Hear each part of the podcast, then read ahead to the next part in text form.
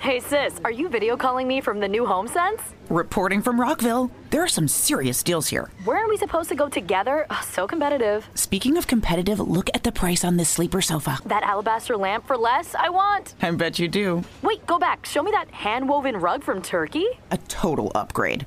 Ooh, are you seeing this standing mirror? I see a sister who's gonna buy that for me. Hello? Now open in Rockville. HomeSense. Standout pieces, outstanding prices.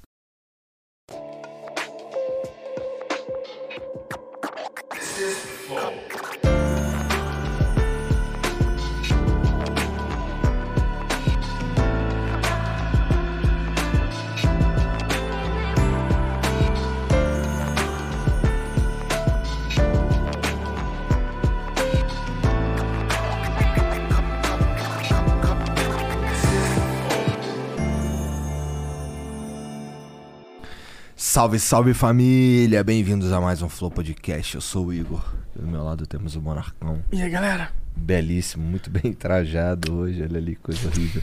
É, e vamos conversar hoje com o Preto Zezé, que é um cara que eu tô querendo trocar ideia há um tempão. Obrigado por vir aí, cara. Ó, obrigado aqui pela recepção calorosa e cheia de odores e sabores. Ah, isso aí tem.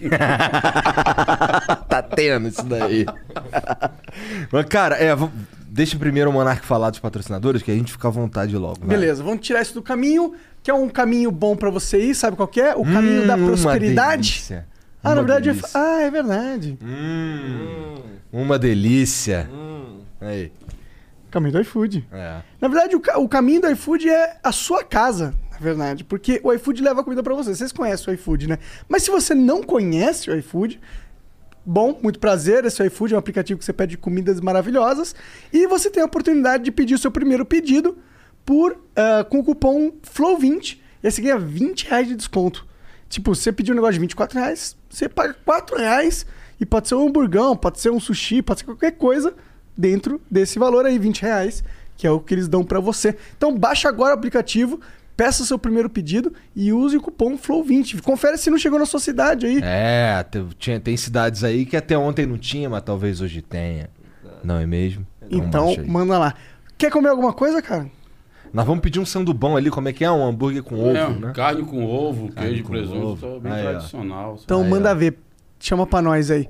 Então, pô, vai lá, pede, o- usa o código, seu primeiro pedido sai por- com 20 reais de desconto. E, pô, iFood, né? Eu vivo de iFood. O Igor não, porque ele tem uma carta na manga chamada sogra. Mas muito, É verdade. Mas eu vivo de iFood e, pô, é muito bom, me salva e pode É, mas salvar vira e você. mexe, minhas filhas chegam lá e falam assim, chega toda cheia de negocinho, né? Chega assim, pata no computador, elas chegam assim, papai, cara, sabia que eu tô com uma vontade de comer uma batata frita com bacon? Hum, será que tem aqui em casa? Óbvio que não, né? Ah, putz, aí eu, pô, filha, não, não tem não. Aí ela, pô, então pede no iFood. que fofinho. Vai ser muito fofinho. Golpe máximo. Aí depois chega lá perto da mãe e fala assim: Mamãe, mamãe, enrolei o papai. Ela fala assim: enrolei o papai. Eu, caralho. Ainda sabe tá otária." enrolando. Caralho. Bom, então vai lá, pede no iFood. Bom, se quiser, você pode também patrocinar o Flow. Sabe como você faz isso? Você vira membro do Flow. E, ganha- e virando membro do Flow, você ganha acesso ao nosso concurso de sorte, que tá na tela aí. E hoje, inclu... caralho, já foi? É, pô, eficiência. Que isso? Nós colocamos aí agora um uma chuteira Society Puma Future Z4.1. Caralho, Neymar Júnior. Nosso pica. Os caras da Puma que tava aí, eles falaram que já saiu de estoque praticamente. Quase ninguém tem essa Quase porra. ninguém tem. Então, o único jeito de você ter é sendo membro do Flow, participando do concurso e tendo a sorte de ganhar, tá bom? Então, vira membro lá, é uma mensalidadezinha aí de 20 reais. Quiser, Ou- você pode virar um membro burguês, que é 50 reais. E você, tem Vira um- esse, vira esse. e você tem o dobro de sorte, né, pô? como, como na vida, né? E mais outras paradas. Se você tem o dobro de dinheiro, você tem o dobro de sorte na vida também. É. Bom, então é isso.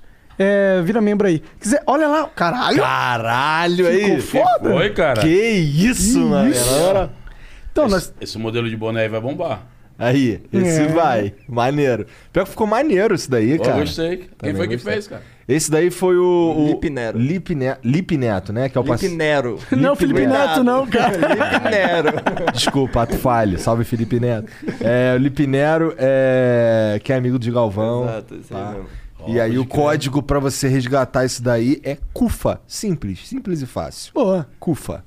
Então manda ver. Cara, esse ficou muito bom mesmo, cara. Fico impressionado até. Bom, mas mas... tá, tá com a cara de. Não é uma cara de puto, é uma cara de, porra, de. Não, tá autoconfiante, ó. É, uma Olha o cara de. sorrisinho ali no lábio. Esse Ah, tá legal, de ladinho. É. Sedutor. Isso aí é. Se eu visse Sou na rua, pedir o número do zap. Beleza. Bom, vai lá resgatar. Você tem 24 horas, tá? Depois nunca mais vai dar pra resgatar esse emblema no nosso site, que inclusive é de graça. Você só tem que criar uma conta de graça no nosso site e aí você resgata. Bom? Aí, eu aproveito que já tá aqui no YouTube mesmo, se estiver no YouTube ou no Twitch, sei lá, já se inscreve, segue, dá o like, caralho, aquela parada de sempre. Exatamente. É isso, é isso. Vamos nessa? Bora. Caralho, Cara, curti essa foto aqui, ó. É, Olha eu tava aqui. falando pra ele que ficou. Tá Cara. imponente, né? É, um Businessman. cara- Businessman. Mas é basicamente isso que tu é, né, cara? Tu é um businessman, né? Tem muita coisa aí, né? Tem muita Aí coisa. é meio, é, como a gente diz na CUFA, é executivo social, né, cara? Executivo Dá social. um padrão assim, porque muitas vezes você olha a favela, tu vai pensar só aquela coisa de tragédia, miséria, desgraça, carência. E a gente tenta passar que dá pra construir uma outra perspectiva sobre a favela, até porque nós não estamos falando só de gente que sofre, que morre, que leva tiro. Por exemplo, antes da pandemia, a favela produzia 119 bilhões em poder de consumo. Isso é o PIB do Uruguai, do Paraguai, da Bolívia junto ou do Uruguai sozinho. Então, Pera lá, estamos falando de quê? Se tu amplia para a população negra brasileira, tem 1,7 trilhões também de poder de consumo. Então tá na hora da gente falar direito com as marcas, com os serviços e com as empresas que tipo de que olhem ter, né, cara? pro, pro, pro, pra galera, né? Porque, É. pô, eu vejo uma, uma, uma parada que me marcou na minha vida nesse sentido.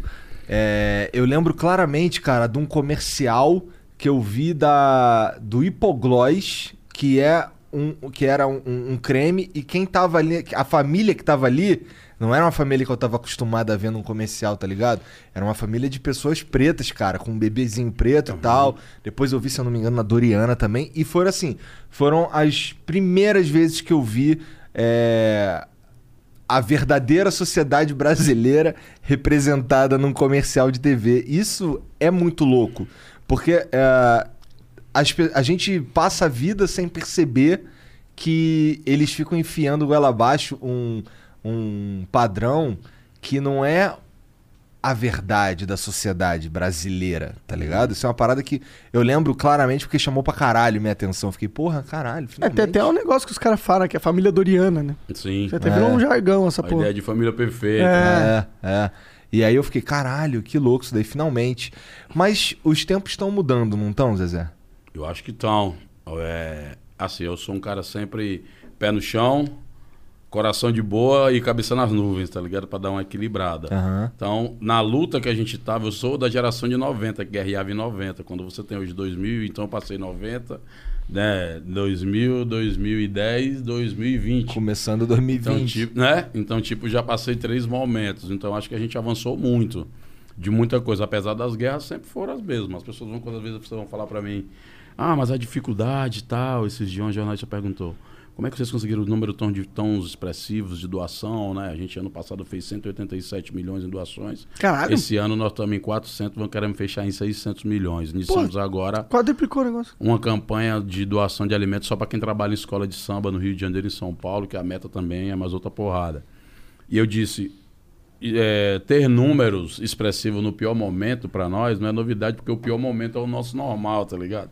Então, o Covid é como se fosse um guarda-roupa, o Brasil, né, cheio de desigualdade dentro, e o Covid é só mais uma pecinha de roupa lá dentro que chegou. Então, quando as pessoas falam de que virou, é porque as pessoas agora estão chegando no caos. Nós já estamos no caos desde sempre, desde o dia 14 de maio que nós fomos despejados para dentro do caos. Então, a lógica nova para nós é construir a percepção diferente da favela. A CUFA a gente trabalha muito isso. A gente a gente, é, a gente não radicaliza tanto no discurso como muita gente faz, e aí não é nenhum demérito a quem radicaliza. Mas a gente radicaliza na ação. E na ação nós queremos construir uma outra ideia, uma outra visão, principalmente discutir dinheiro, economia, para não deixar a favela só naquele lugarzinho da carência, da fragilidade, mas mostrar um pouco de que a favela também é potente. Originalmente, tu vem de qual? Eu venho de Fortaleza, lá das quadras. Um alô pra rapaziada das quadras que tá aí, ó, Foca, todo mundo que tá na escuta, os caras tá lá na conexão. A primeira favela de um bairro rico, chamada Aldeota, que se organizou. Era, meus pais vieram do interior, né? Do Juazeiro do Norte, que é o sul do estado, e o meu pai de uma área chamada Buretama, que era mais indígena, minha mãe é preta, ela é indígena, e foram morar nos barracos, ocupar uma área. Não era nada ainda área. Daí, com o tempo, urbanizou, só que aí a parte rica da cidade era lá, né? E tinha as mesmas coisas que tem hoje, a imprensa publicando que o povo fedia, que lá era perigoso, violento, isso, isso é década de 80. E daí urbanizou. E aí também cresceu a área rica, nobre. Então, só que o povo não confiava que o governo ia pegar o barraco e entregar uma casa rebocada, em cima e embaixo. Pá. Então demorou muito a fazer a transição dos barracos para as casas de alvenaria. Nessa demora, quem ia construindo ia derrubando os barracos, e aí migrando pouco a pouco. Enquanto iam construindo as fileiras, é tanto que aí é o teto da quadra, na capa do livro. Aham. Você vê que é várias fileirinhas. É. É, enfileirada. E aí o que, que acontece? Cada fileira dessa demorou ter um nome, devido à demora de construir todas as ruas. E eram 444 casas que tinham que construir. Então demorou pra cacete a demora. E nisso foram nomeando de quadras. Então eram os alojamentos da quadra A, F, G, H. Então, Entendi. por muito tempo o nome quadra. Onde é que tu mora nas quadras, nas quadras? Durante um tempo até, a gente, para fugir desse estigma que construíram sob a favela, a gente começou a usar nome de santo pro bagulho de São Vicente de Paulo. João Paulo de Santa Cecília. Só que chegava no empregador, o cara falava, ah, onde é esse endereço aqui? A gente mudava de endereço também. Quem nunca, né? Mudou de endereço para poder conseguir um emprego. Aí o cara falava, onde é isso aqui? Aí tinha uma rua lá que era, hoje mudou o nome, é Vigílio Távora, mas era Estados Unidos o nome da rua, que é a rua onde passou o Papa e tal, ficou muito famosa. Aí, tipo, dava um plá, né? Não, é ali, perto da rua do Papa. O cara, mas ali onde? Não, perto do Colégio Santa Cecília. Aí o cara falou, é lá nas quadras. Aí a gente, tipo, caiu, né? Caiu tudo, perdemos o emprego, não vem tem mais vaga. Caralho. E aí no cara, não, eu vou ligar lá pra vocês, até hoje. O cara não ligava de volta. até hoje. Que escroto, né? Pra cacete, É foda, né, é E foda. pensar que isso ainda acontece hoje, 2021. Pois é. Isso é o Doideira, mais né? bizarro de tudo, na minha opinião. Mas o que, que é exatamente a CUFA? A CUFA é uma organização criada há mais de 20 anos atrás, o fundador é o Celso Ataíde, alô professor, é, que começou no Rio de Janeiro, na Cidade de Deus. E a CUFA, inicialmente, cara, ela surgiu mais para organizar algumas ideias ali na rua, num- numa quebrada, numa favela, e de tentar transformar o que a gente já tinha, que era o caos, em alguma coisa positiva. Com o passar do tempo, a CUFA acabou se tornando uma grande escola de formação de lideranças, de desenvolver ações positivas para tirar a favela do caderno da polícia e botar no caderno de economia, tecnologia e tal. É, e a organizar as ideias dentro da favela para discutir com o poder público e o poder privado para trazer soluções para a favela. Então acabou virando uma central de soluções onde a gente sempre fala que a dificuldade a gente já conhece, né, cara? A gente é PhD em tragédia, doutor em desgraça, então ninguém tá falando nada de novo pra gente quando fala de coisas difíceis. O novo é você pegar e produzir internet sem fio lá dentro do negócio, produzir lideranças pelo Brasil todo aí, como a Kaline, Massivan aqui em São Paulo, meu presidente, ó, ratatatá. É, a galera do Heliópolis aí, entendeu? A logística que a CUFA fez agora durante a pandemia de chegar em mais de 5 mil favelas. A gente tá levando cesta básica de barco para dentro de tribo indígena. Caralho, que hora. lado do Amazonas, tá ligado? Até o extremo sul do Rio Grande do Sul. Então, movimentar isso é um ativo novo e a CUFA nunca fez isso. Sempre a nossa ideia foi desenvolver as coisas da gente, nunca sair a público pedir nada. Só que a pandemia nos obrigou a fazer isso, que a gente ficou olhando nossos pares, os caras morrendo, todo mundo. Aí, enquanto a OMS disse, vá para casa, a gente vamos para rua. E era a guerra da gente contra o Covid. Né? Infelizmente, nisso a gente perdeu muitas vidas, mas o protocolo de saúde nosso garantiu que as baixas fossem bem menores, comparado ao número de pessoas que estão na rua todos os dias da CUFA. Hoje a gente tem aí. A CUFA está presente em 26 estados, mais Distrito Federal e agora 17 países. Abriu mais três CUFAs agora na África, que é Camarões, Etiópia e Guiné-Bissau. Caralho. O Celso acabou de voltar para lá. Mas no Brasil nós estamos com 50 mil pessoas na rua todo dia.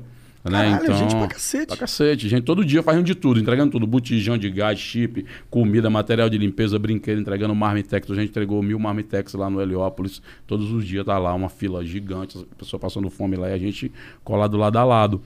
E a gente perdeu muita gente, né, cara? Muita gente, Daniel, Eliseu, ou gente que tava na luta do dia a dia, que podia estar parado em casa, mas sem problema. Então, Henry Paulino lá de Campinas, opa, satisfação, meu irmão.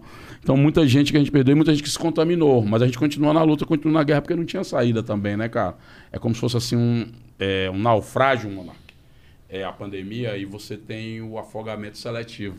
Então, no afogamento seletivo, tem ali uma mulher que é solteira, então já não tem ninguém para colar junto dela com a grana. Tem filhos em casa porque as escolas estão fechadas. Muitas vezes a gente encontrava idoso, acamado, ou dois idosos, e essa mulher se virando sozinha.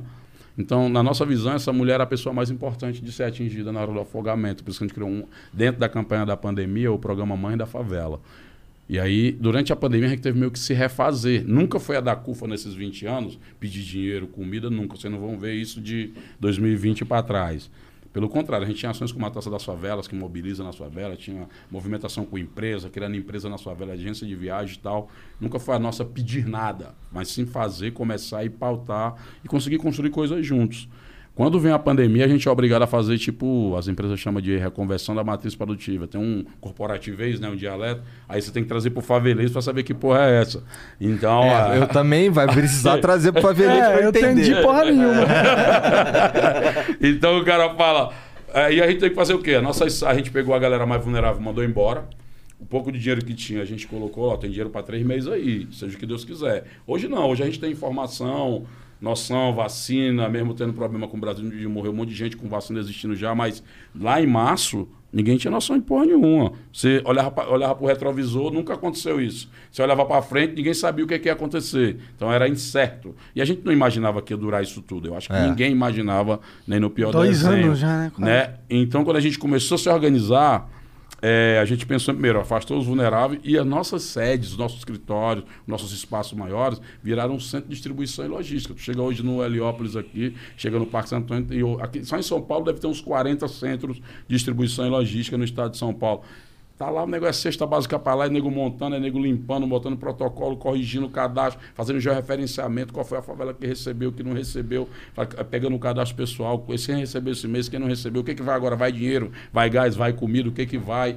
Então tem todo um. O pessoal vê só a cesta básica para lá e para cá, mas por trás tem uma mobilização enorme, que a gente convocou, inclusive, agora esse ano, como as doações caíram 85%, a gente teve que juntar com outras organizações, tipo a Frente Nacional Antirracista, que trabalha com as questões raciais, uma rede de organizações que trabalham, o Gerando Falcões e o Grupo União BR, através de União São Paulo, que tem a família Diniz à frente, a Geise e a Ana Diniz, e também chamamos a Unesco, porque não se trata só de cesta básica, se trata de um movimento de engajamento para discutir um tema seríssimo que é a fome no Brasil. 20 Sim. milhões de pessoas não vão ter o que jantar hoje, é sério pra cacete isso. Isso é tristíssimo. Cara, eu- você, você meio que já sanou uma dúvida que eu tinha, que era como a CUFA eh, se financiava. Eh, você falou que eh, de 2020 para frente acabou tendo que correr atrás de um, de um financiamento, pá, mas até então era, era o próprio movimento, era a própria CUFA que se financiava por meio das, das empresas que, que, que vocês facilitavam o aparecimento delas, não é? Mas essas empresas, essas Stay cool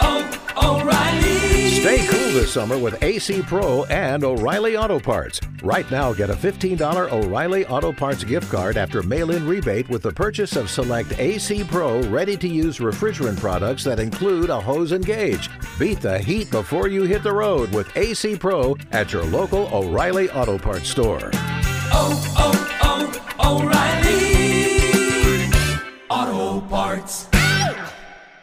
Zillow makes moving simple, unlike certain real estate terms that sound like self help books, such as acceptance, actual age, and corrective work.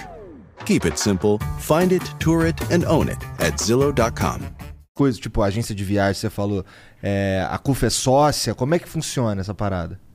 O César Taíde saiu da CUF em 2015 para tocar uma coisa chamada Favela Hold, que é um conjunto de empresas que atuam só em favela. Então tem empresa de logística, tem, empre tem empresa que trabalha com edição, só editores, tem empresa agora de chip, Alô Social, que nasceu durante a pandemia, que foi a empresa que possibilitou que a gente distribuísse 500 mil chips gratuitos com um programa chamado Alozão, que era seis meses para ligar e rede social de graça, para as mulheres terem acesso à internet. A internet hoje devia ser um consenso do mundo político para a gente votar um projeto que a internet fosse um direito fundamental igual a saúde e educação, né?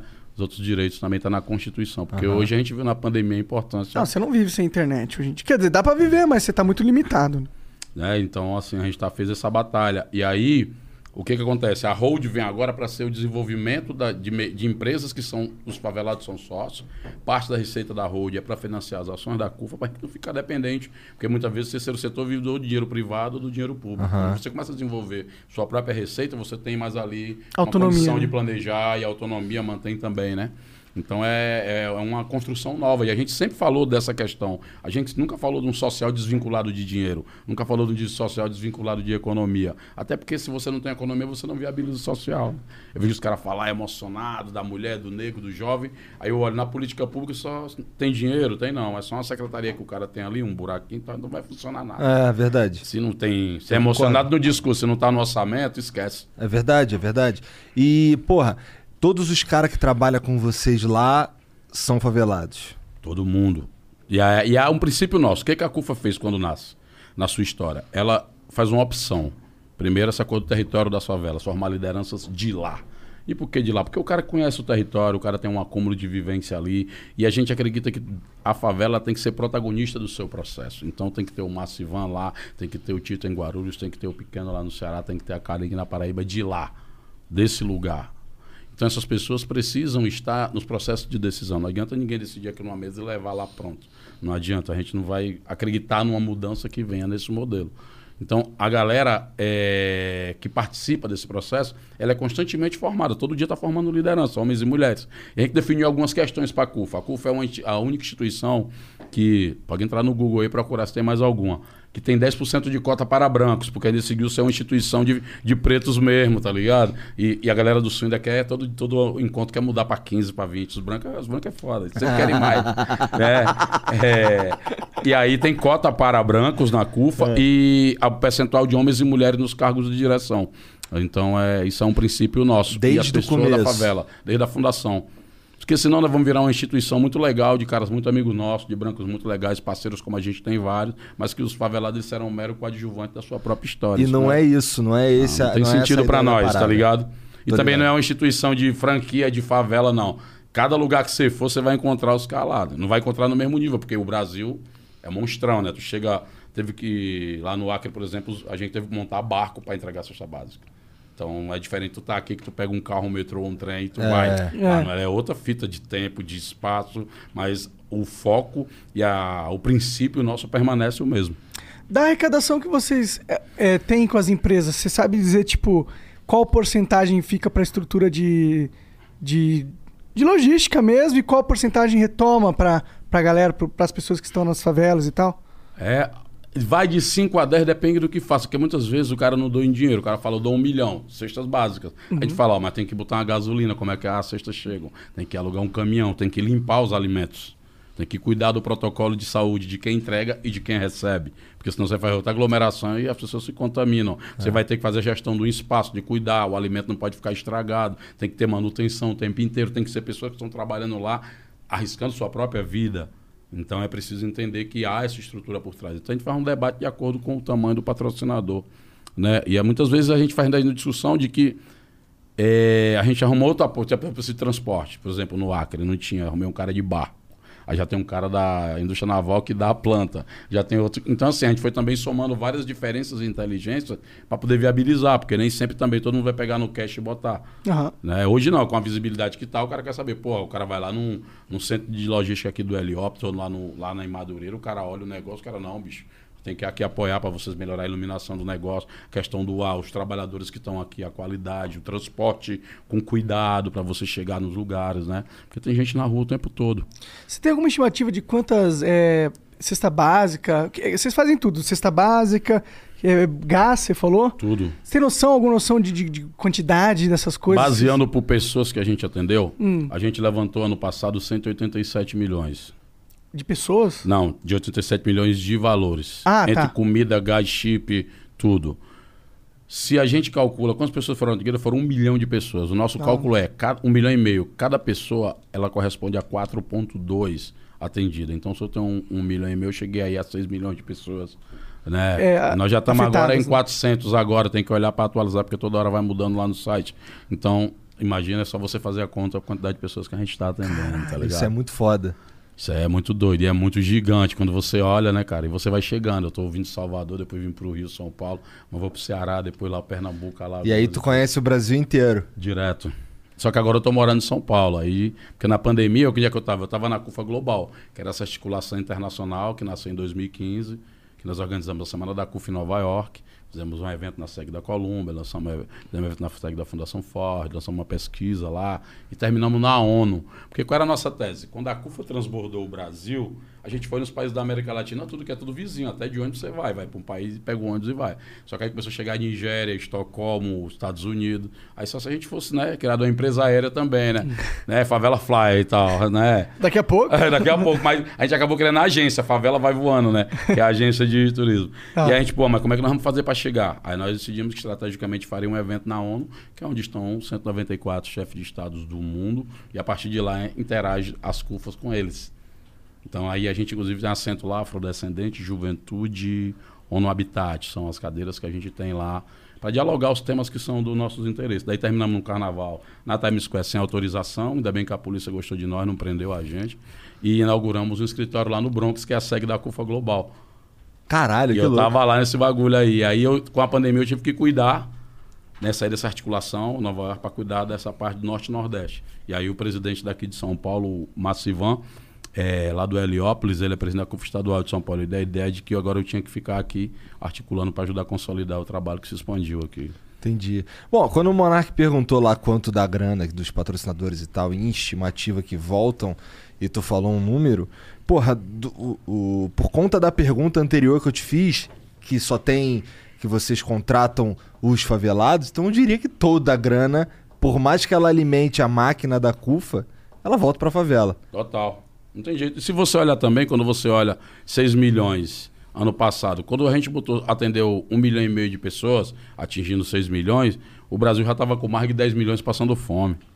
Agora o Brasil está com 20 milhões. Aí você começa a olhar que o monte que você olha, na hora que você vai para a realidade é difícil. É. Comparado ao tamanho É do tipo problema. estancar um barco com vários furos, É, né? Você- Porque também a CUFA não quer substituir o Estado, né? Tem uma responsabilidade que é do Estado de fazer. Nós estamos fazendo porque não tem outra alternativa pra gente. E não aí, vai qual- deixar a nossa galera Na morrer de deriva, fome né, ali, assim. né, cara? Pelo Pois amor de é, Deus. e como é, que é, como é que é a tua relação com o Estado, que tá sempre ausente, né? E não estamos falando de, de polícia, falando de, de, de luz, de saneamento. De Estado mínimo. É. O É. ausente. É. Porque o nego fica falando do Estado mínimo, teto de gasto. Eu falei, gente, vamos partir do debate que o Estado é ausente. É. E na favela nós somos doutor, Estado mínimo. Não tem porra nenhuma. Então, É verdade. ali é qual? Nós inteira somos doutor dessa parada. Estamos dando aula em Harvard, London School Economics, é com nós mesmo. É. Entendemos, né? É, de Estado mínimo, bem. Mas a questão da discussão do Estado, para mim, é clara, tem três coisas importantes na discussão do Estado. A primeira coisa é, nós discutimos com os gestores, porque muitas vezes as pessoas veem a gente reunir com o governador do partido X ou Y, as pessoas ficam no Brasil, é meio, né, você tem que ser a favor todo o tempo ou ser contra todo o tempo. Você não pode ter nada do seu interesse ali sendo negociado. E a gente vê nesses gestores pessoas responsáveis para fazer receita, para gerir a receita de dinheiros do recursos que são públicos, são da sociedade. Não é do PT, do PSDB, do P, qualquer um. É da sociedade o recurso. Esse cara está sendo eleito lá num processo democrático onde todo mundo concorre, onde todo mundo vota. E depois é eleito, o cara não está mais representando o partido dele. Ele está representando a responsabilidade durante quatro ou oito anos, se ele for votado novamente, de fazer gestão de recurso público. Idealmente, né? Porque Hã? geralmente que tem os filha da puta que estão ali só pra manter o projeto de poder também. É aí Mas que entra. idealmente, É aí É. que entra. É aí que entra o processo. Por que, que nós também escolhemos esse caminho? Porque nós achamos que a agenda da sociedade é da sociedade, não é de nenhum partido, nenhum político. O cara pergunta, qual vai ser o político que é o melhor? Eu disse, o melhor político pro povo é o povo se organizar, cara.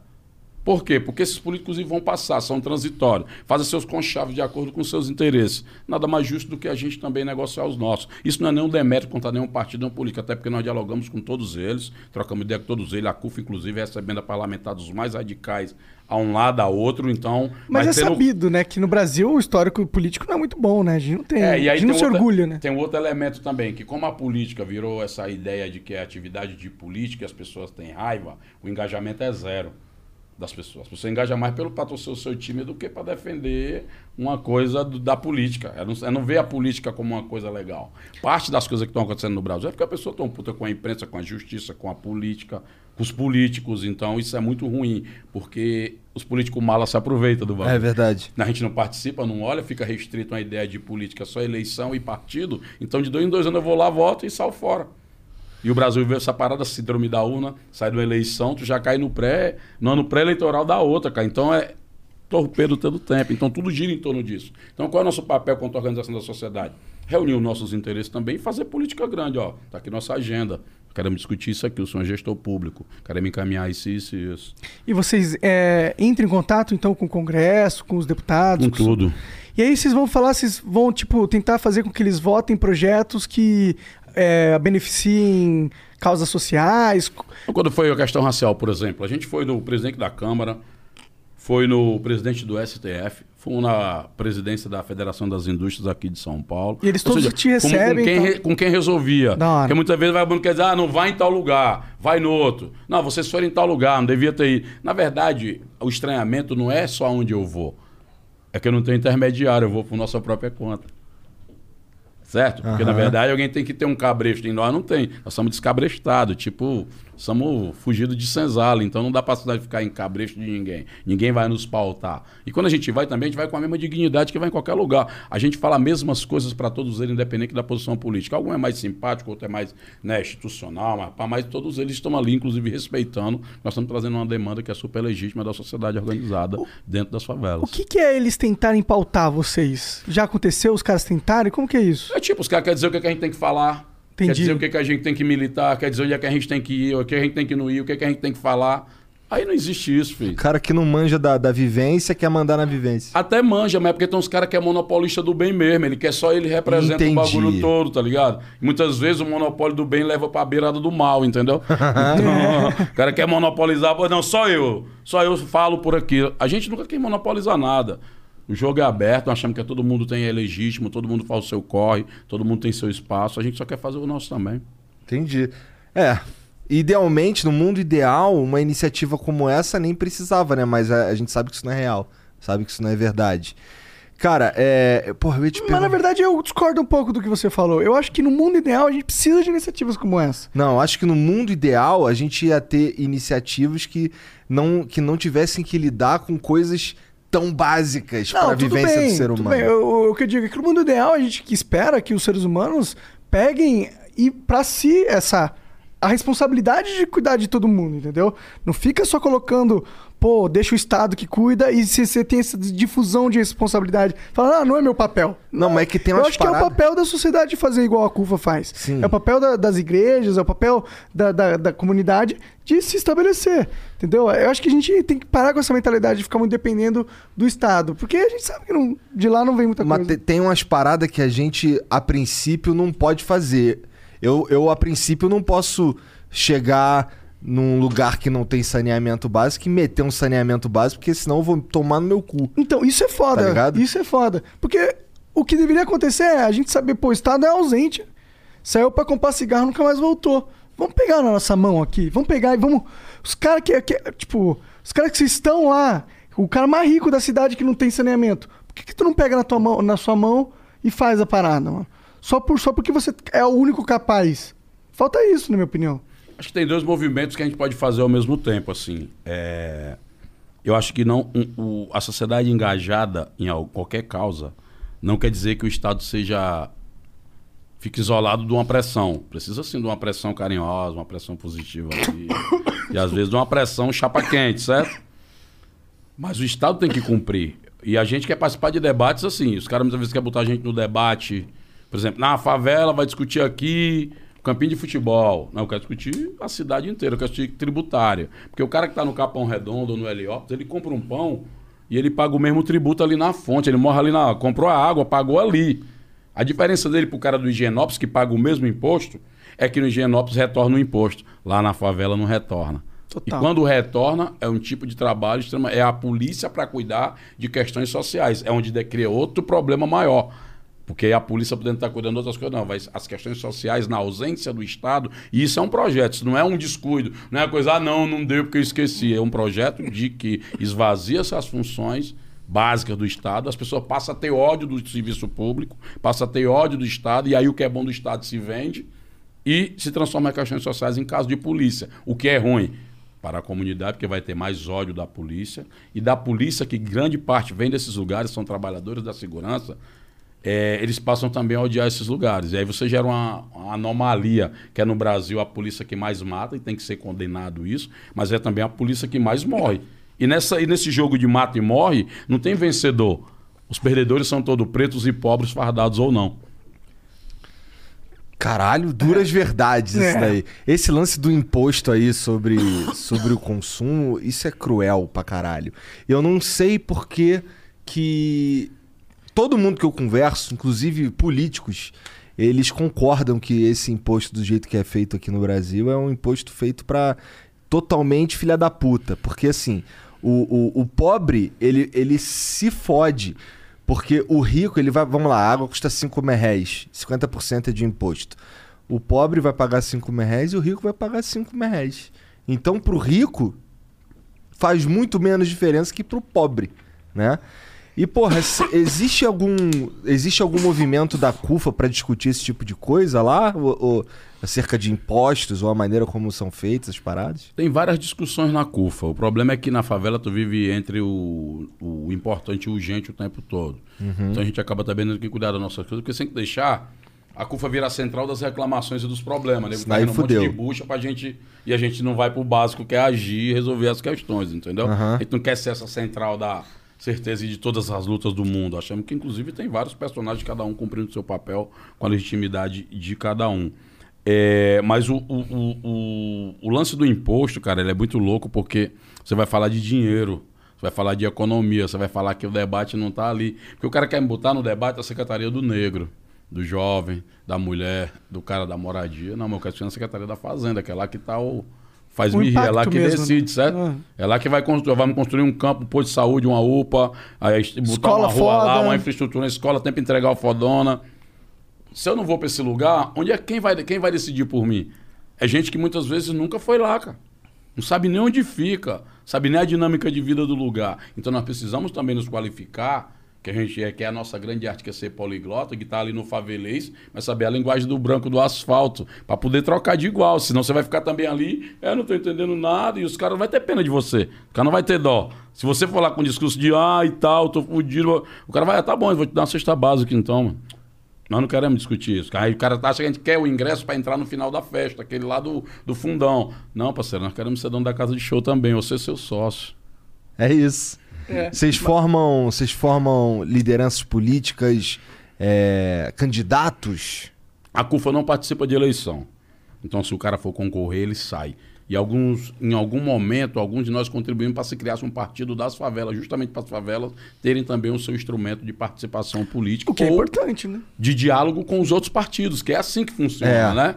E aí a Frente Favela Brasil, inclusive, está aí, a gente contribuiu, muitos de nós. É um instrumento bacana, reúne gente de várias linhas políticas dentro da frente e eles dialogam durante o processo eleitoral para qual partido melhor ir. Eu acho que isso aqui é legal, você começa a juntar a sociedade em torno dos seus interesses e não dos interesses dos políticos. Isso é fazer política também. Um- É um lugar que a gente se localiza ali. Um partido, um partido do- da favela seria é realmente uma ideia foda. Por que, que isso não vai pra frente? É mais ou menos uma ideia foda, no sentido que é legal ter representatividade da favela dentro de um partido, Ah. mas é que o, o sistema de partidos no Brasil é, um- é feito de um esquema tão tosco e bizarro que eu duvido muito que um partido das favelas represente a favela, mesmo se ele for criado, entendeu? É muita trama pra fazer um partido, hein, cara? É. O Partido da Favela tem CNPJ e tudo. Frente Favela Brasil, mas é muito difícil em que aspecto? A estrutura partidária brasileira, a política, na verdade, é. Porque a gente acha que a política tá aleatória, mas ela não tá. A política e o Estado não tá aleatório. Eles estão servindo ali a atender interesses econômicos. No final, de que balança tudo e espreme, é isso que dá. Se você vê, é o partido que é bancado pela empresa, o cara, vamos dizer, o partido, ele, é, ele constrói uma coligação. Aí elege aquela coligação. Aquela coligação vai pegar o Estado e vai dividir lotear em torno dos partidos que são da coligação. Os caras que vão para a gestão do Estado, o gestor até quer que faça o bagulho, mas o cara tá lá pensando na outra eleição. Então a gente devia desvidir o partido da eleição. Não, a eleição é com partido, chapa. Estado não. Estado é o Estado. O Estado tem que ter responsabilidade com a sociedade. Vocês foram votados, eleitos para isso. O partido deveria escolher um cara gestor PAN Que transporte é quem é o cara mais foda de transporte. Planejamento urbano, que- saúde, quem é? Fulano, educação, quem foi? Traz o melhor. Bota aqui, é o, esse é o time do Estado. Mas não, o Estado é capturado por outros interesses e a política fica como seu instrumento para fazer a manutenção desses interesses. E aí o Estado fica capturado. Aí quando chama o pobre é só para dizer sim ou sim. Ou para ficar num conselho que não decide nada. Chama um cara lá, faz uma reunião, papapá, tira uma foto, tá tudo, ó, democrática aqui, diverso, tá o negro, tá o gordo, tá o branco, tá o preto. Mas assim, decidiu o quê? Não decidiu nada não, foi só pra gente tirar uma foto, trocar uma ideia, dizer que é democrático. Eles roubam a tua imagem. Então assim, isso ó, é muito doido, cara. Tem que acabar com isso, bicho. Isso aí parte uma perspectiva de entender que nós somos maioria. E o poder não é pra minoria. O poder é pra maioria. Nós temos que ter uma ambição de poder. Não podemos ficar ali só esperando, ou então só xingando porque os caras pegaram. Vamos lá pegar também. Então, eh, tu sente que o, o teu papel eh, passa por ah, empoderar o pensamento do favelado? É, eu acho que a CUFA cumpre um papel de trazer a favela para um debate que as pessoas não esperavam. Com seus personagens e com a sua leitura de mundo. Quando a gente traz, muitas vezes. ó, a gente vai para os lugares, porque assim, isso tem a ver com a escravidão brasileira. O Brasil tem 521 anos. Tá. Tu tem 381 anos de escravidão. 388. Meus amigos americanos olham para cá e reclamam da gente que a gente é passivo, que não sei o que. Eu tenho que explicar para eles. Enquanto o Lincoln liberou a terra para vocês, PAN, na bala, aqui, no dia 14 de maio, nós fomos despejados. Depois de 388 anos, parceiro. Despejados sem indenização, sem casa, sem terra, sem fazenda, sem cavalo. Foda-se. Ainda tinha que ter a plaquinha, que até hoje funciona, tipo identidade. O cara negão sai de. O cara de preto vai sair de casa, ele pensa na roupa, ele pensa no RG, ele pensa, no, tipo, na nota fiscal de alguma porra que vão pedir dele, cara. Isso é uma, isso é uma psicologia louca do dia a dia, de cotidiano. Pra você se libertar demora um tempão, inclusive. Mas você tem essa ideia de escravidão. Quando você vai pro Brasil, 388 anos. Quando você vê uma pessoa preta, mesmo com dinheiro, o seu imaginário está embriagado, inclusive dos pretos também, o que não reduz o racismo, aumenta, porque uma pessoa identificar outra igual a ele como menor é muito violento e é sofisticadíssimo, ao contrário do que dizem que não, um negócio. E aí o que, que acontece? O reflexo disso é que as pessoas olham para qualquer pessoa preta e não conseguem percebê-las num cargo de mando ou num cargo de decisão. Sempre no- E eu, como transito em lugares não não era para estar os pretos lá ou relacionando com pessoas que não estão acostumadas, na- no automático a reprodução vem. Aí eu aplico o constrangimento pedagógico. Vou te dar um exemplo. Fui aqui numa grande empresa, reuni com o presidente da empresa, tô ali bonitão, todo arrumado, tá ligado? Tipo, Pá. capa de revista. Capa de naipe. É daí pra lá, certo? Tô lá, aí vem um cara. O cara sempre. E, e na- nessas abordagens sempre vem um grito primeiro. Uma coisa. Aí o tipo ignora, porque se eu for deixar, o racismo toma minha vida todo dia. Toma meu tempo todo. Eu tenho muito o que fazer pra ficar prestando atenção no racismo. Aí eu fico aqui tentando ignorar, lá vem um cara de novo. O cara, aí, mano, vai entregar o que aí? Aí eu olhei pro cara. Eu, Hã? Aí o cara vem perto de mim, o cara pega em mim assim, pô, nem me conhece. Eu falei, peraí, você, pegando em mim por quê? Não, vai, é porque eu tô querendo dizer ali a fila da entrega para ir. Vem cá, chega aí. Aí eu peguei no braço dele, assim. Os caras entregador que vem aqui, tão bonito assim que nem eu. Aí tendo esse blazer aqui, pá, lindo. Aí o cara já começa a cair a ficha do cara, tá ligado? Não, é porque eu tô orientando aqui o pessoal, irmãos, é uma parada pra tu. Vou reunir com o presidente da empresa. Aí ele falou, o que que tá levando aí? Aí ele disse, é entregador que sou. Vou reunir com o presidente da empresa, entregar uma parada pra ele. O que tu vai entregar? Uma bomba, cara. Mas aí ele, hã? É, pô, entregar uma bomba pro cara. Mas antes de entregar a bomba, eu vou chamar o diretor de recursos humanos daqui e mandar avisar que vocês vão ter muitos pretos que nem eu aqui vindo aqui. Só que nós somos sócios do cara. Nós viemos entregar porra nenhuma. Aí você dá um constrangimento, o cara fica. Aí vem um desespero, o cara. Não, desculpa, mas não é desculpa, é um modus operandi de entendimento que está impregnado. Não é três dias, nem três anos, são 388 anos, chapa. Então fica ali uma psicologia, que é onde o racismo é. Que você não consegue perceber e o bagulho rodando. É tanto se fizer uma pesquisa, fazer aqui mesmo. Aqui é o Brasil, nós quatro representamos o Brasil. Quem acredita que existe racismo no Brasil, levanta a mão aqui. Quem é racista aqui? É isso aí, é foda. Pode fazer em qualquer lugar. Qualquer classe social, qualquer grupo, qualquer time de futebol, de igreja vai dar o resultado. É porque a gente, a gente ouve quando você fala de. Quando, quando, quando o racismo surge como um debate, é, a principal. O que vem na cabeça é, porra, mas eu não agrido preto. Porra, mas eu não, eu não xingo preto porque ele é preto. Porra, eu, eu até emprego preto. Tá ligado? É, é a visão que a gente tem Mas- mas é, é- diferente. Assim, é, o racismo, ele, ele vem de, de percepções, não é? E não, de, e não necessariamente de atitudes. É que o, o racismo. Mas tem. Quando o cara fala isso, é, é Igor. Ó, cara posso não- estar falando um monte de merda aqui, hein, Zezé? Não, mas tá suave. É falar merda é a arte. É a forma de desaprender. De aprender. Falar merda também é parte do aprendizado, É, tá ligado? Porque a galera acha que todo mundo já nasceu, tipo, Não, tá- manual já de funcionamento Cê e tá- tal. Você tá aí pra, porra, falar o que você quiser, fica à vontade. Não, é que assim, as pessoas. Aí o que que acontece? Tem vários mitos do nosso racismo. O Ah. primeiro deles, que a gente acha que racismo é só nos Estados Unidos, que os caras dão tiro, quebra tudo e o cacete. Ali é um desdobramento. O problema é que lá, aqui, nós matamos 45 mil pessoas pretas, cara. Se isso é velado, o que seria o espírito arrasta, explícito? Arrastar elas pela rua, É. decapitar, esquartejar, jogar o o corpo fora numa praça, tocar fogo em todo mundo? Era isso? Seria o explícito? Parece bem explícito. Então, entendeu? É que o, o cara que vai fazer, o cara é que porque faz o, isso, O, o cara que sofre, aí é que é o processo complexo. Primeiro, você fazer o diagnóstico. Porque você não tem identidade de povo. A escravidão desfez isso. Criou a ideia, inclusive, que nós somos todos iguais, uma democracia racial e está tudo suave. A universidade publicou isso, né? O Gilberto Freire, a academia, toda reproduziu esse bagulho. Outra, não, mas o, o preconceito ele é social. Socialmente aqui, qual é a classe que nós pertencemos? Não dá para saber. Só o racismo vai dizer que eu tenho menos dinheiro que vocês. eu sei que não, porque tu, porra, tu é o presidente preto, né, meu parceiro?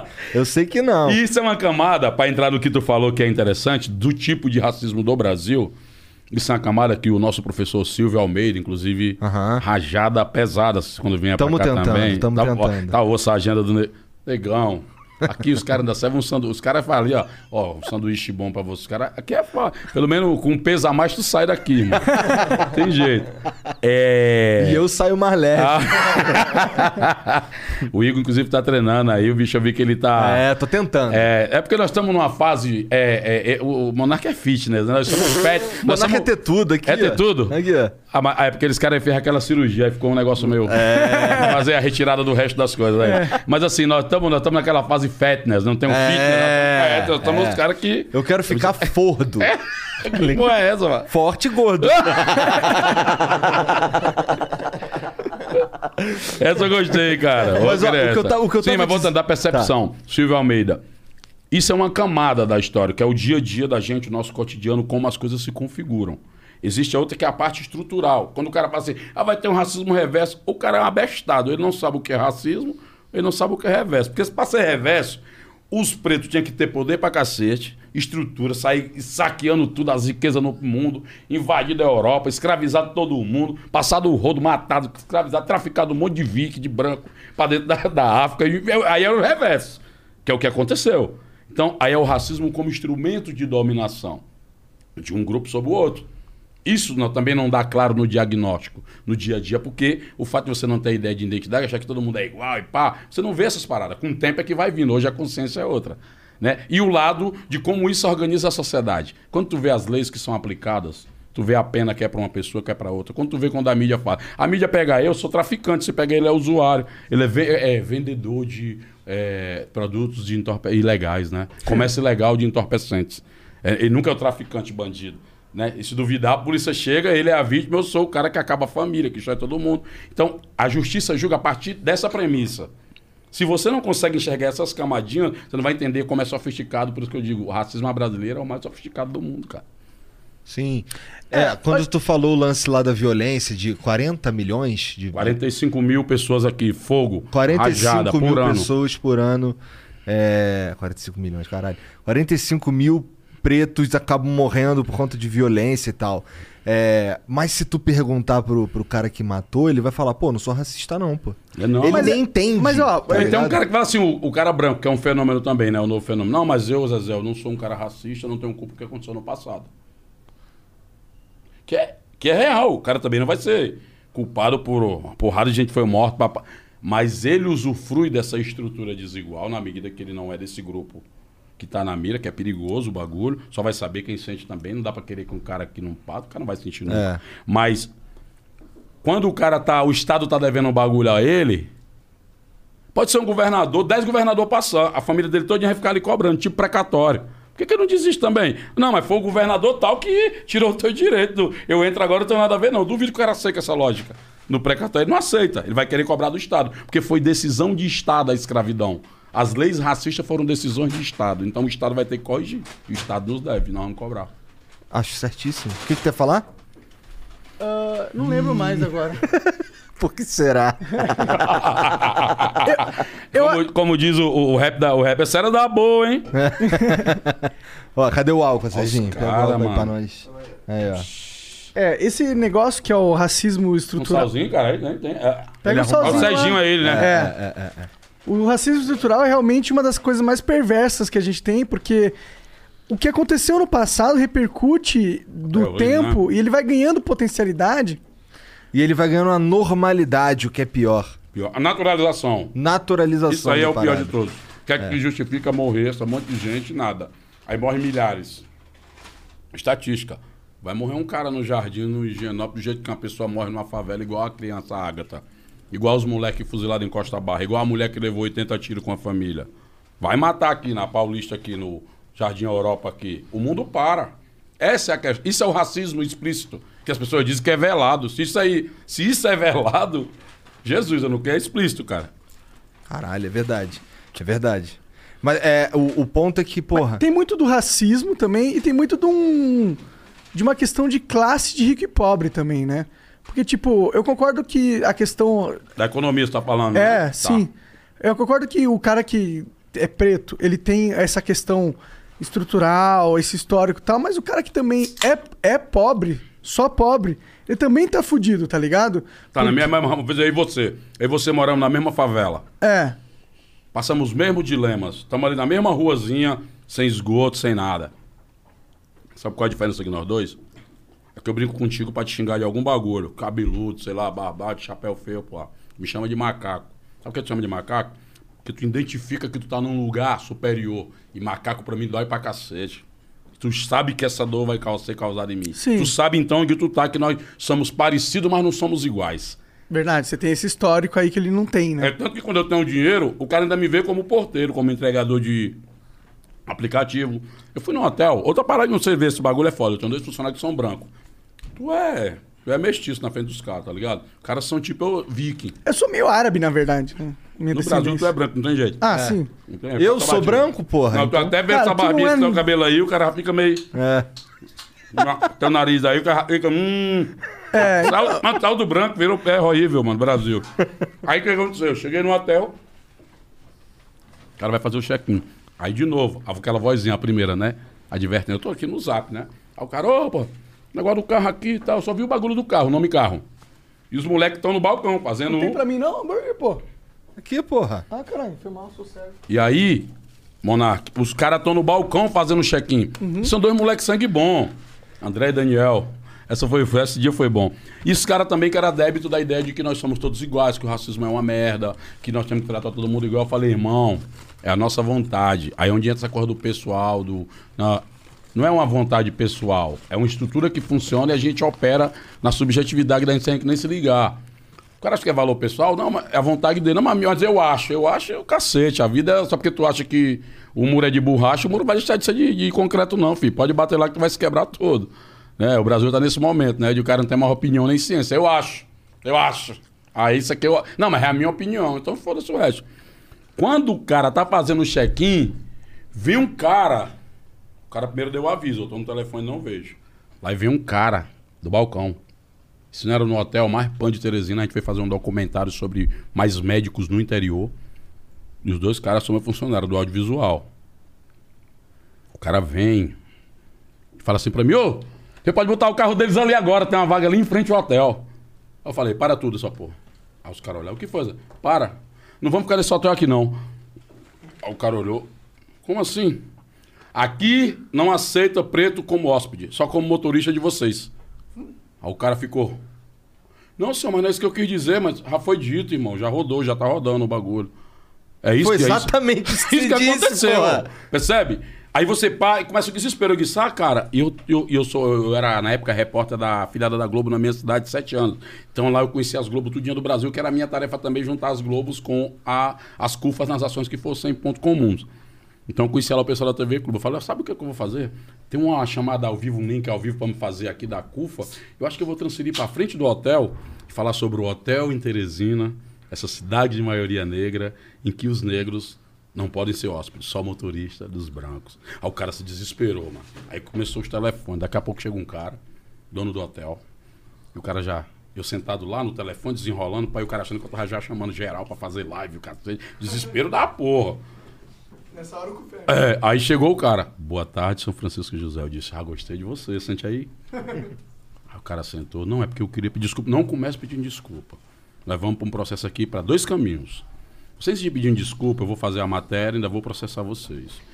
Agora, se vocês vocês têm responsabilidade que foi racismo, e do jeito que vocês aprenderam, você vai ser meu parceiro pra gente fazer a galera desaprender. E começa por esse balcão. Como é que tu tá aqui em Teresina, vizinha cidade de Timon, do Maranhão, que é uma das cidades mais pretas do planeta.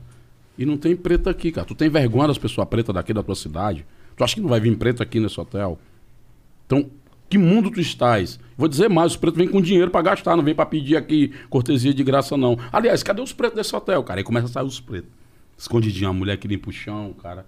Essa vinha, tipo, depois ficaram tudo fã. Resultado, o cara botou nós na suíte presidencial, a gente tirou aquela onda mesmo. E hoje o cara virou um cara que se eu for em Teresina e não reunir, foi jantar com ele, com o filho dele, com a mulher dele, vai ficar puto comigo, meu amigo, você tá ligado. Não fala pra galera não ir lá, ó, cancellation em você, tá? tá ligado, tá ligado. Lhe protegendo, tá?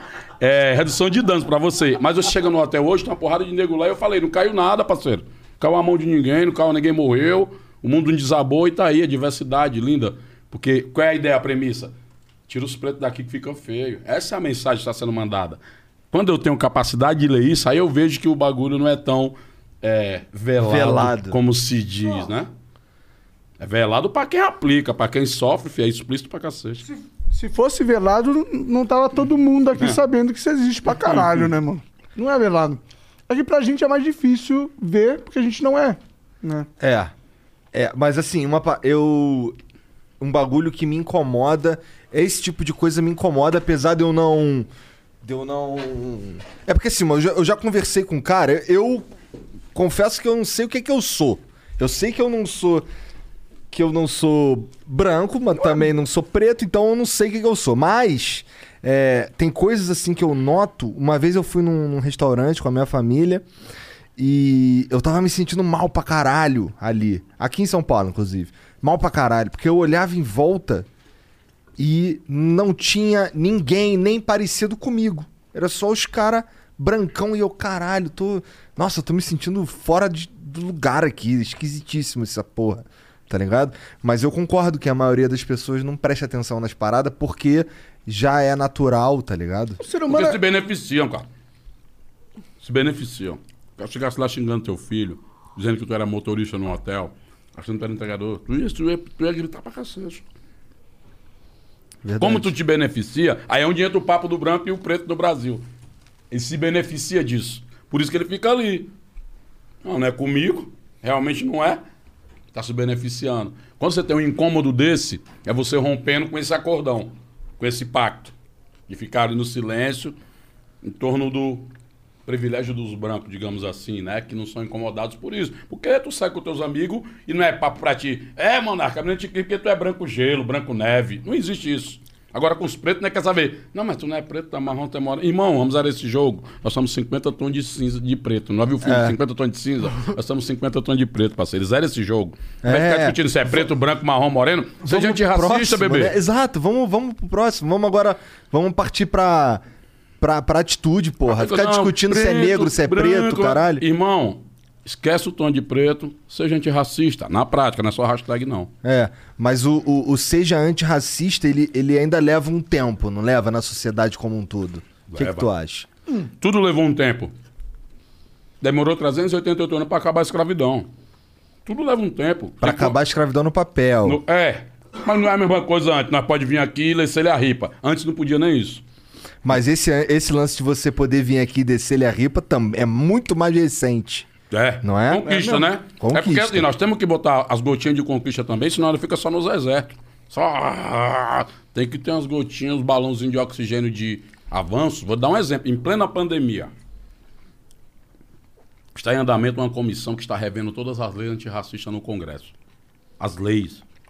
O relator, inclusive, é o Silva Almeida. Né?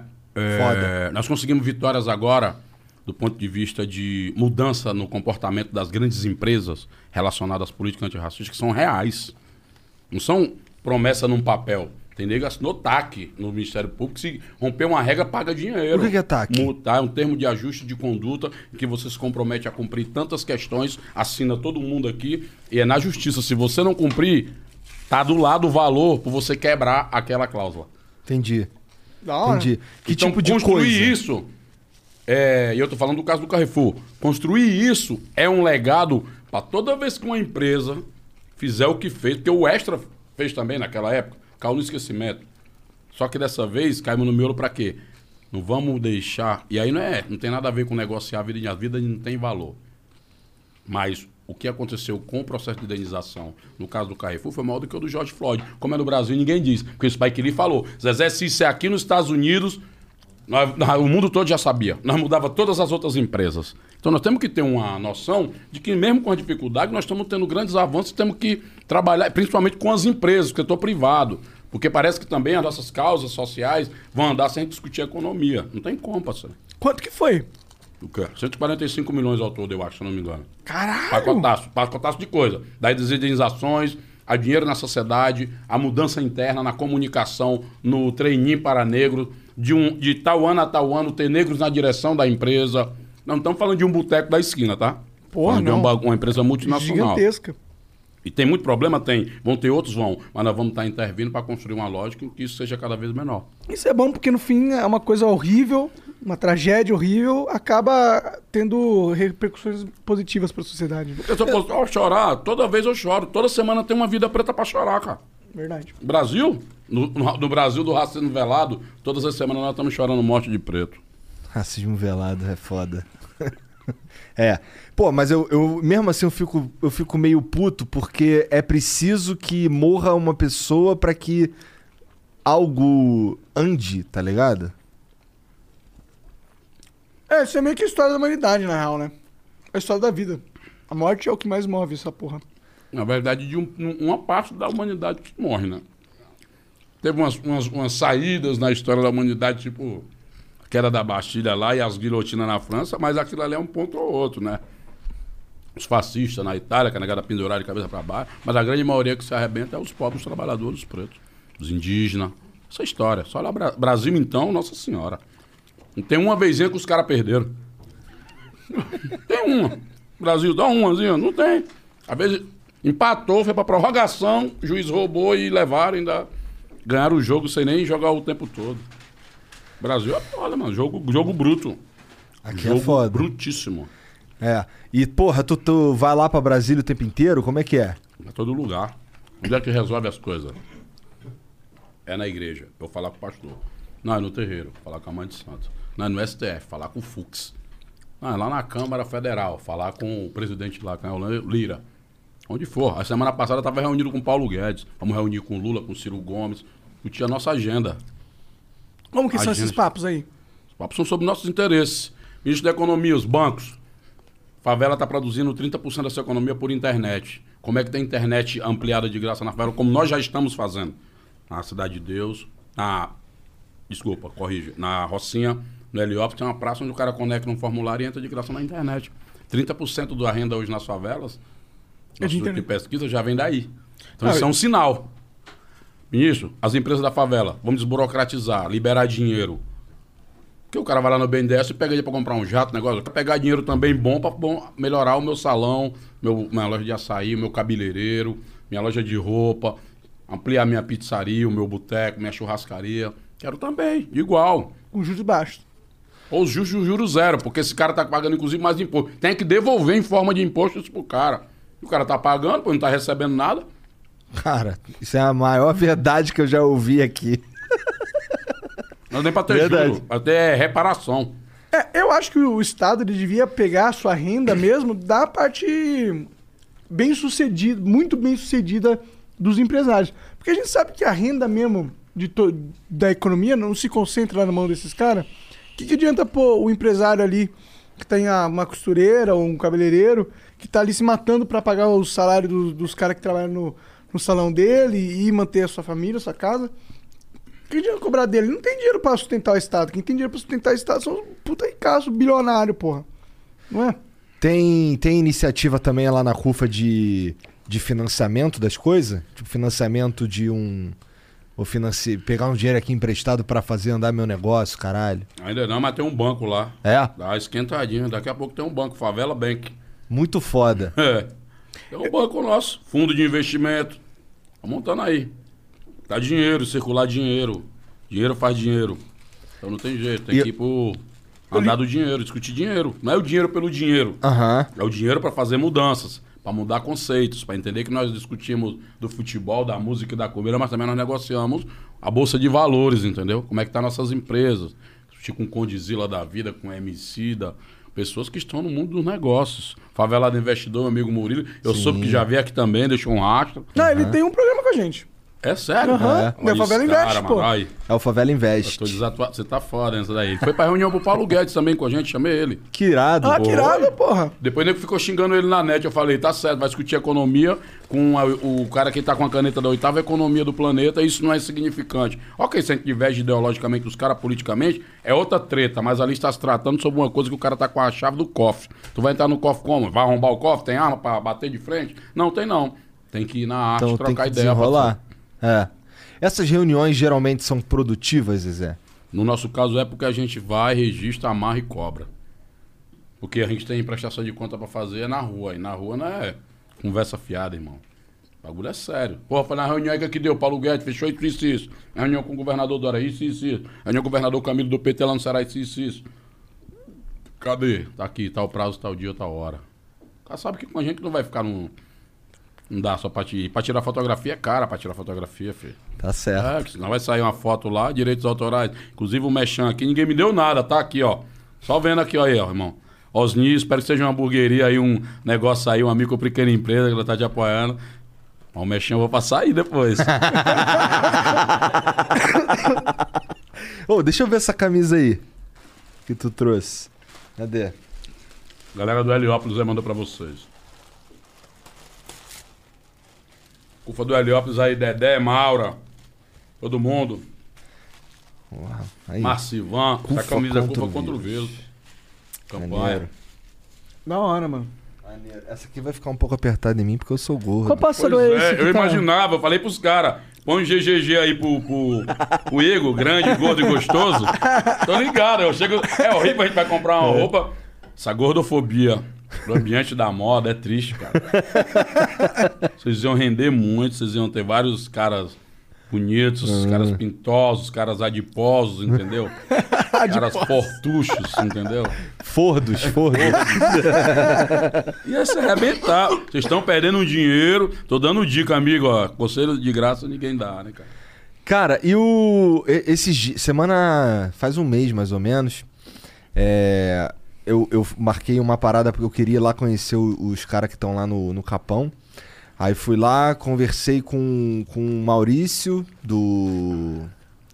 Do Detentos do Rap, DTS, o Maurício DTS, e o Ferrez. Aí ficamos lá.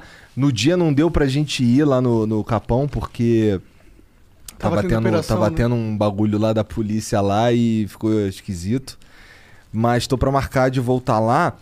E, porra, a gente tem um plano, cara, de botar um. fazer um estúdio num. De preferência, assim, numa laje maneira, tá ligado? Botar ali um, um- um bagulho de som, pá. Ah, inclusive eu preciso mandar um salve pro Diogo Defante, cara. Por quê? Porque ele fez um exatamente isso com o MC Gorila e ficou foda demais. a- Vamos assim. marcar, sabe o quê? Pra vocês ir? Segunda-feira, Ah. dia 2. Se você não tiver nenhum. co- Aí segunda-feira é o dia que vocês gravam aqui. Não, ó. a gente grava todo dia, mas dependendo da hora dá. Diz a hora. Leva vocês em dois lugares pra vocês verem como é que funciona. Como é a operação da logística lá. Vou levar você em Parque Santo Antônio. E lá no. Vocês no Heliópolis mesmo. Pode ser passar o dia, porque no Heliópolis dá pra gente ir no centro de logística, dá pra ir no nosso restaurante, nossa cozinha lá, e dá pra vocês ir lá na sede, lá dentro da favela, pra vocês verem. Porra, Aí muito foda. Aí vocês diagnosticam, vê o horário que a gente vai. Tá. hora. Que eu tô indo lá com um bonde lá resolver umas coisas, aproveita que eu tô lá, apresento vocês lá, todo mundo, a galera. Demorou. Vai lá, pô, custa nada. Tá convidado, dia 2. Porra, maravilha. Fechado já. Tá. Pra você dizer, Zé, de manhã. Aí eu preparo pra de manhã. Eu chego cedão, aqui às 7 horas eu tô na ripada. E vai que vai direto. Então, sete horas eu já tô chegando, vou chegar lá, vou lá no Parque Santo Antônio primeiro. Depois posso voltar e vocês aí, vocês vivem a vida de noite, é foda. O cara dorme, tem que dormir um pedaço, tá acordado. Tá. Chega ali, o Igor tava hibernando ali. Pior que ele chegou, tava dormindo Falei, no sofá. Eu aqui, maior expectativa, vou chegar, os caras estão tudo lá, o cara tá. aí é sacanagem. Pô, e como é, e como é que, como é que funciona esse lance aí do Taça das Favela, cara? Cara, a Taça das Favelas é o nosso maior movimento de mobilização das favelas através do esporte. Porque para jogar de futebol ninguém precisa da CUFA. Vagabundo joga todo sábado, Aham. domingo racha, vai pro clube e tal. O que, que a gente faz com isso? A gente, primeiro, mobiliza uma quantidade expressiva de jovens, acontece já em mais de 15 estados do Brasil, e mobiliza muito jovem, 15 a 17 anos masculino e a partir dos 15 anos feminino. E tem vários ativos dentro dessa mobilização. A primeira dela é mobilizar jovem, que jovem, através de uma coisa, paixão nacional, que é o esporte. Dentro disso, eu direciono para vários lugares. Primeiro, as marcas. Elas querem dialogar com esses jovens. Então, a melhor forma é dialogar com esses eventos. Quando eu trago as marcas, eu digo, ó, mas na favela aqui não tem um campo, não tem área de lazer e esporte. Então, eles já querem entrar. Quando eles entram, de governador, prefeito, eu tenho um parceiro privado que entra para bancar para, vamos aqui pegar um espaço e pá. Isso vai acontecendo. Ou, digo uma luta que a gente fez lá em Fortaleza, que a gente começou uma guerra para derrubar um leilão, que era num terreno na área mais cara de Fortaleza, que é Meireles. E era na época da Copa do Mundo. Então a gente falou, vamos fazer aqui nossa areninha. Tudo começou com esse buchiche, porque todos os anos diziam que iam privatizar aquele terreno, que era um terreno que é do que é do INS, era do INSS, que ele tomou de um time chamado América. Por isso que os favelados que ficaram ao redor, que se juntaram em torno do campo, ninguém ocupou o campo, chamou Campo do América, era o nome daquela pedacinho de favela que tinha dentro do bairro Nobre. Aí no livro vocês vão ver, tem a foto, os pregos do lado e a favela bem Puxa aí, Gizão. bem dentro. E aí o que, que aconteceu? Quando a gente fez isso, a gente construiu o negócio, fez a área de lazer ao entorno, arquibancada, campo sintético, aí dá para jogar até acabar o pé, acabar o sapato, tudo para urbanizado, arborizado. Quando o prefeito entregou, Roberto Cláudio, meu parceiro, inclusive, está aqui estudando em São Paulo, ex-prefeito. Não só ele entregou aquela, ele construiu mais 25 delas só em favela. Então eu tive ali a primeira guerra para derrubar o leilão, que foi com a prefeita, Luiziane, inclusive, minha amiga nossa. Depois teve o prefeito que executou a obra e essa obra virou uma política pública. Aí o que, que eu faço? Onde eu refaço a minha taça das favelas é lá. Transmitida ao vivo pela TV. Aí eu entro com outro ativo, a favela vai para o horário nobre. Aqui em São Paulo, nós metemos em 2019 40 mil pessoas no Pacaembu. Caralho. E na internet só dava nós. Bateu Champions League, batia pra ninguém. Roubamos a papa toda. Com- Comemos o boi com chifre e tudo. E aí as empresas passam a ver diferente. Os próprios favelados passam a ver, porra, no Morumbi, no horário Nossa, nobre. isso é muito do na Hora do jogo, papapá. E entra vários elementos aí que você pode passar aqui três programas falando só sobre isso. E você constrói uma rede que hoje é a mesma rede, por exemplo, que entrega as cestas básicas. É a rede que mobiliza as mães da favela, porque esses moleques são filhos dessas mulheres. É a rede que mobiliza o que você quiser, chip, a volta à escola. No Rio, eu lembro que no início a taça das favelas só era lá. E lá tinha série A, B e C, de tanta favela que tinha. Então, onde distribuir era gente pra cacete. E tava um surto de dengue. E aí, é, tinha umas pesquisas que diziam que 85% da dengue pegava dentro de casa. Então a galera já tinha essa informação, mas ninguém se mobilizava. O que, é que nós fizemos? Chamamos o secretário de saúde, que logo esperneou. Não, mas é a secretaria de esporte e tal, não, cara. Mas é porque vamos fazer uma parada que tu não tem. Que é mobilizar 80 mil jovens para fazer um grande mutirão contra a dengue nas suas favelas. Então eu peguei o futebol. E como a taça da favela é nossa, é nossa lei que vale, feio. Só vai jogar a taça favela quem fizer 10 minutos de ação contra a dengue, uma ação contra a dengue na sua favela. E aí criamos uma campanha e todas as camisas foram com 10 minutos contra a dengue e a Secretaria de Saúde entrou, bancou. Então, Da assim, hora. são vários ativos. Aí entra a empresa, a Gol é parceira nossa, várias empresas são parceiras nossas, Açaí, aí tem uma porrada de coisas, institutos de grandes empresas, de famílias, como Galo da Manhã, o Manize, Península. Então, assim, mobiliza muita gente que entende que aquilo ali não é só um jogo de futebol. Tem desdobramento antes, durante e depois. E naquele momento é a favela produzindo o evento, é a favela jogando e a favela assistindo. Isso é foda. Olha aí o. o, o- Do, do campo. Aí, aí ali era o. Campo Velho, agora é aqui, como ficou. Caralho! Ah, Hum, Saiu disso aqui. Aí, Caralho! é isso aí. Que da hora, mano. Aí, isso pode botar aí, ó. É luta do campo do América. É treta que a gente arrumou aí até o diabo dizer chega. Porra, que da hora. Ficou Tá bonitão aqui demais. blog aí. Blog na época, muita luta. Isso virou política pública. E, aliás, o governador do estado agora vai colocar lá, são 185 municípios no Ceará. O governador Camilo Santana vai botar um em cada município. Bagulho é doido. Um desse aí. Então é uma luta local aqui, que começou aqui, que muita gente dizia que não, mas a gente está um campo. É não. É a discussão sobre o direito à cidade. A gestão do campo é feita por todo mundo, não é só quem joga bola, porque é de sintético. Então tem festa, tem choro, velório, é salão de todos os dias. Ah, é sintético. É, aí pode jogar, aí tem projeto social 24 horas. Vou e a que eu- gestão, a chave é com a galera. Por isso que a- aqui até hoje não tem uma pichação pra chamar de sua, porque quem pichar é pau no gato. Os próprios moradores vão acabar com o Não, porque resgata a ideia de que é público, mas é meu, porque parece que quando é público é de ninguém. É verdade, é Quando verdade. usa o cara, o cara quebra. Aí já tá ligado, né? É verdade, é verdade. Outro processo educacional, direito à cidade, discutir, ó, nós começamos um campo, ah, então nós vamos querer uma área de lazer, É. vamos querer uma rua aí. Percebe? Vai Pedagogicamente as pessoas vão aprendendo na prática como faz a luta em busca do nosso, né? Pois é, muito foda. É, Cara, você tava falando aí que você tem vários parceiros aí, Açaí, Gol, blá blá blá. Cara, é. Esses caras aí, eles chegaram em vocês, assim. Tem. Eu consigo pensar em um motivo lógico aqui, que é aquele que você falou. Tem um. Uma tone, uma- um caminhão de grana sendo produzido na favela. É, na verdade, dali movimenta-se uma grana insana e tal. E eu consigo entender, eu consigo. Uma das razões que eu vejo para para esses parceiros surgirem seja para pegar essa galera aí, pá. Tu vê isso de outra forma? Eu acho que tem uma coisa aí. É primeiro, é primeiro, é bom a gente saber que essas empresas já estão dentro da favela, tá? O que nós estamos sugerindo é outro tipo de relação. Ah. Então, quando eu tenho uma agência, tem mais de 200 agências em favela, só em favela, favela vai voando, que a Gol, ela é minha sócia, porque eu que vendo mais passagem dela na favela. A Gol sabe disso, tá ligado disso. Então, assim, nem é uma coisa só de porque é legal e tal, fazer, não. Estamos falando de negócios. Sim. E a gente tem que naturalizar, desdemonizar, falar de negócios e de dinheiro. Estamos falando de desenvolvimento. Nossa sociedade capitalista, se não tem dinheiro para celular, né? Fudeu, Um hotel. é. Então já era, não tem nem amor, certo? Então tá zerado o jogo. Quando eu começo a discutir isso noutra perspectiva, e começo a discutir através do interesse do favelado, porque o cara da favela, o cara, o cara vai ter uma passagem. Porra, o cara fala, não, tem que fazer o check-in. Check-in? O check-in, que porra nenhuma. Você tem que ter ali alguém para traduzir pro favelês.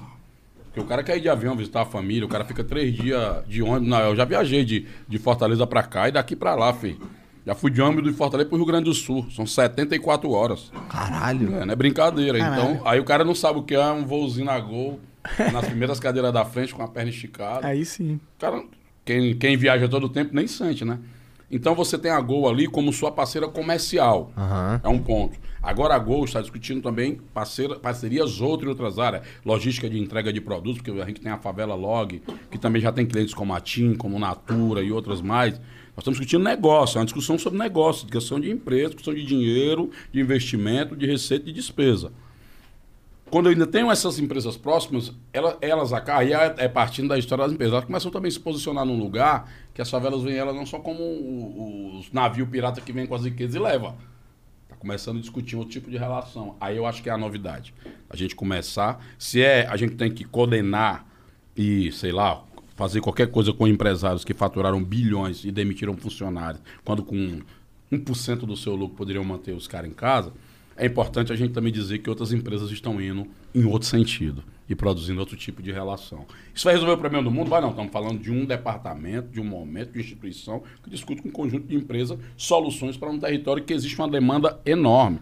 Quer dizer que favelado Que é compra lucrativo, Passagem, que- aham. entendeu? Agora a questão é que ele não vai só lá vender a passagem e levar o dinheiro, vai ficar um pedaço na favela, vai ficar um pedaço na agência do cara. Então a empresa passa a ser uma empresa que relaciona-se com a favela num outro lugar. Que inclusive é um grande erro da nossa sociedade atualmente. A gente não, apro... a gente não aproveita esse asset, que são as pessoas que vivem na favela, tá ligado? Eles, eles, eles Tem são uma força subaproveitados. foda ali, né? Na que- verdade, aproveita, mas a favela é invisibilizada. Quer ver, Monark? Vou dizer um exemplo. Pensa aí num restaurante bom, no melhor prato. Quem você acha que fez? O dono do restaurante ou a pessoa que vem lá da favela? Só que o crédito fica no cara, no dono do restaurante. E pode ir pra qualquer área, irmão. Quem fez sanduíche bom aqui? Tu acha que foi o dono aqui do bagulho? Pode até ser sua empresa, nós por nós, vai, mas se é um grande rede, cara não sabe, tá vendo, sabe nem que diabo é que tá, como é que torra um pão, mano. É, o cara não cuida de menino, o cara não limpa banheiro, não faz nada. Existe, assim, uma, uma, uma, uma parte da nossa sociedade que não tem contato com a vida real, cara. É sério. É verdade? Entendeu? É sério. E, e tem outra parte que é esquizofrênica. Ela, ela vive na vida real, mas ela até tava esse dia, foi falando. Eu vi o Celso fez um discurso sobre a elite. Aí um cara foi lá e comentou, mas a elite, não sei o quê. Eu fui ver o cara. Perfil do cara. O cara, tipo, o cara comprou um Jeep Renegade de 72 prestações. Aí tu fala elite, ele acha que é ele, mas o cara tá comendo arroz com ovo, pô. Entendeu? É, é- é- o Brasil tem essas coisas, maluca, essa. Que é, é um pouco da síndrome Casa Grande Senzala que a gente ainda tem ainda, tá ligado? E não supera isso. Então, parece que elite passou a ser não as pessoas que são foda em qualquer categoria. Tipo assim, ele montou, nós somos três bosta que agora tem 3 milhões de. Eu achei legal cara aí. É, então vocês são a elite dos bosta, pô. Chegaram a 3 milhões de seguidores de bosta, pô. Entendeu? Eles estão foda. Salve seus bosta, vocês são foda. Não, vocês são melhor. Não é os caras que têm dinheiro, é os caras que é os melhores na categoria dos bots. Pode vir outros aí, né? Sim. Novas fezes e tal, fezes coloridas. aí vem o derivado e a concorrência. Rachando a... Mas é preciso entender isso, tem que juntar as melhores inteligências. Alguma inteligência tem nisso, cara. Alguma habilidade, competência, porque não é possível. Então nós temos que pensar agora uma elite de inteligências foda em várias áreas, para pensar o Brasil. Porque todo mundo fica trazendo receita de fora, é legal de fora, isso é legal. Gente, o Brasil, pro Brasil, só tem saída vindo do Brasil. Porque não tem nada igual ao Brasil, cara. Vai pro Rio de Janeiro, procura um lugar no mundo que tem. A situação de São Paulo. Eu pergunto, não tem, cara. Vai Forta... Onde você vai, como são, parece são vários países do Brasil, tu olha, é legal. Aí eu fico vendo a galera, é, Estocolmo, cara. Fui lá na Suécia. Eu vou muito na Suécia porque tem intercâmbio lá. Então lá é tipo taxação de 35% no teu salário, mas vai tudo pra saúde e transporte.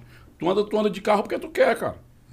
Aí o cara fala, é, mas na Europa. não sei. Mas aqui pode. Por que, que não pode? Tem dinheiro, tem inteligência e tem demanda, por que, que a gente não faz? Porque não é um projeto de país, cara. É uma discussão sobre eleição, sobre candidato, sobre tudo, menos um projeto de país. É uma porra de É um projeto de poder individual. um teatro, filha da puta lá, que tu chega lá pra falar com os caras lá, tu vai lá falar, pá, tá falando, tá todo mundo aqui trocando ideia, foda-se, tá ligado? Um bagulho que eu ouvi, acho que o Kim tava falando hoje essa porra no real, que pô, que os caras ficam aqui fora aqui, porra, você acabou de falar isso aqui também. Os caras ficam aqui fora aqui brigando, tal, militando e os malucos lá, pô, jogando jo- curtindo um um- uma festinha na casa do Romário, tá ligado? Todo mundo junto, foda-se, tá ligado? Então, porra, é, é- os caras. Tem um. um, um- um- eu- como muda essa porra, cara? Porque isso, isso é o troço que, que a gente mais precisa mexer. É nesse jeito como o, a, a, o- a máquina funciona. Ela funciona de um jeito que ela só se alimenta. Só se alimenta. Quem muda isso é o cara que tá sendo É alimentado. aquele famoso teatro, teatro, teatro macabro, cara. Um teatro macabro.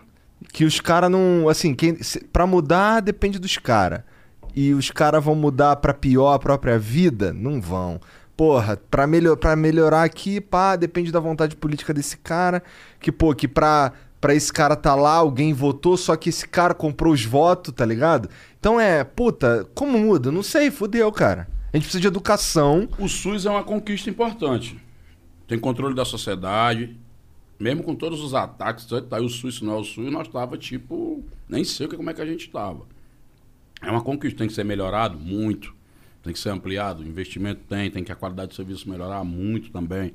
Mas ele segurou uma peteca aqui que os Estados Unidos, por exemplo, não tem um SUS. Então o vagabundo lá quebrou a perna, o cara disse, não, pode cortar minha perna, que o hospital é mais caro. Corta, é mais, mais barato cortar minha perna e, e costurar e fico sem perna. Porque o cara ia pagar a porra no privado. Então, assim, tem coisas no Brasil ativos que a gente já conseguiu com muita luta. Né? Universidade, várias coisas. O que tem que fazer agora é democratizar oportunidades e preparar uma geração para um projeto de país. Porque vou dar um exemplo. Que é o que tá faltando Educação. desde, sim, o cara tá pensando em educação, ainda o cara. Não, não é que nenhuma atividade de trabalho não seja digna, tá? Mas um moleque da favela não pode só ir para fazer pão, trabalhar na padaria, ou ele ser o cara que vai fazer um móvel. Não é, não é que não seja digna a atividade padeiro e, e o cara que trabalha Mas o cara nem vislumbra a possibilidade Pelo dele de ser um Deus. Pô, pica eu tinha do... 15 anos, Igor, eu não sabia nem que existia universidade, que é isso, cara. Resultado, fiz até a sexta série. O resto foi uma emenda aqui, outra colar de supletivo e não sei o quê, porra. Tamo junto.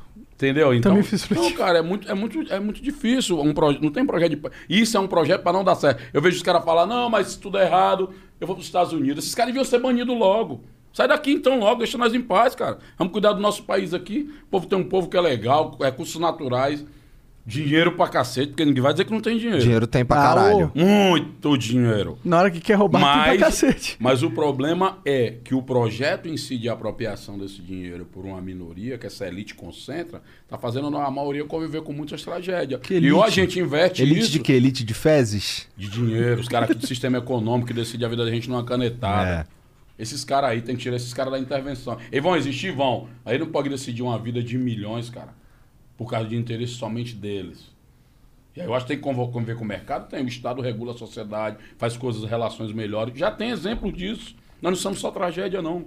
Nem no setor privado mesmo, nem na gestão pública. Nós temos muitos ativos. Vai ver que no Brasil tem que dizer que uma coisa é ruim para vender outra coisa boa. Aí lascou. É. Não posso ver coisa boa em vários lugares e dizer, ei, por que que a gente- esse monte de coisa boa aqui se separa? E aqui é um monte de coisa boa que a gente tem. Não, eu fico nessa masturbação sem, sem gozo de. Porra, não dá encanto nenhum. O SUS, você falou do SUS e, eu acho toda a ideia do SUS foda.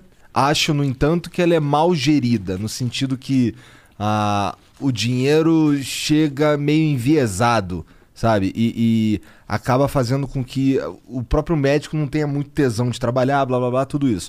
No lance da educação, cara, educação. hum, a- quer dizer, construir escola até dá voto, mas um projeto para educação, isso não dá voto, porque só vai dar re- resultado daqui a 10 anos, 20 anos, 30 anos.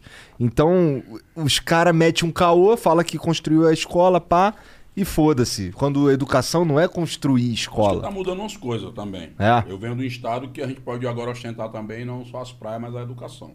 E aí tem um monte de críticas ao modelo, ao conteúdo e tal, mas os indicadores de educação lá, mesmo passando vários políticos, há uma coisa, na educação nós vamos manter esse fluxo aqui. Isso é um. Pois é, isso Então, é temos- foda. Mas isso é resultado também da sociedade. A sociedade construiu fora, tá junto com o governo ali. Quando o governo vai mudando, a sociedade se agarra, aqui ninguém mexe.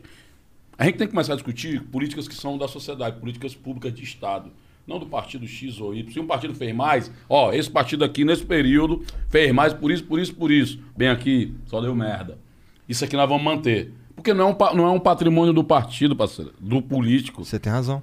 É da o dinheiro público sociedade. que tá né? bancando isso, parceiro, então é nosso, cara. Tem que acabar essa conversa de que o que é público é de ninguém, é nosso. Então, políticas de Estado. Funcionou, funcionou, fica. Vai passar. Irmão, na Suécia tem uma parada.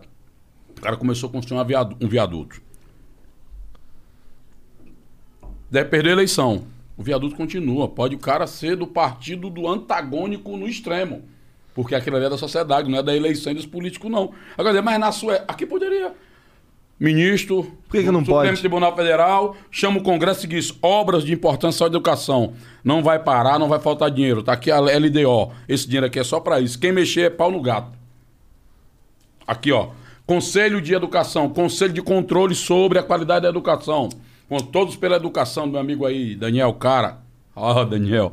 É controle da sociedade sobre isso. E cada prefeito, ó, pau no gato, Ministério Público, não sei quem. Chama geral. E você vai conseguindo blindar uma política para ser de Estado, que é importantíssima, que é a educação.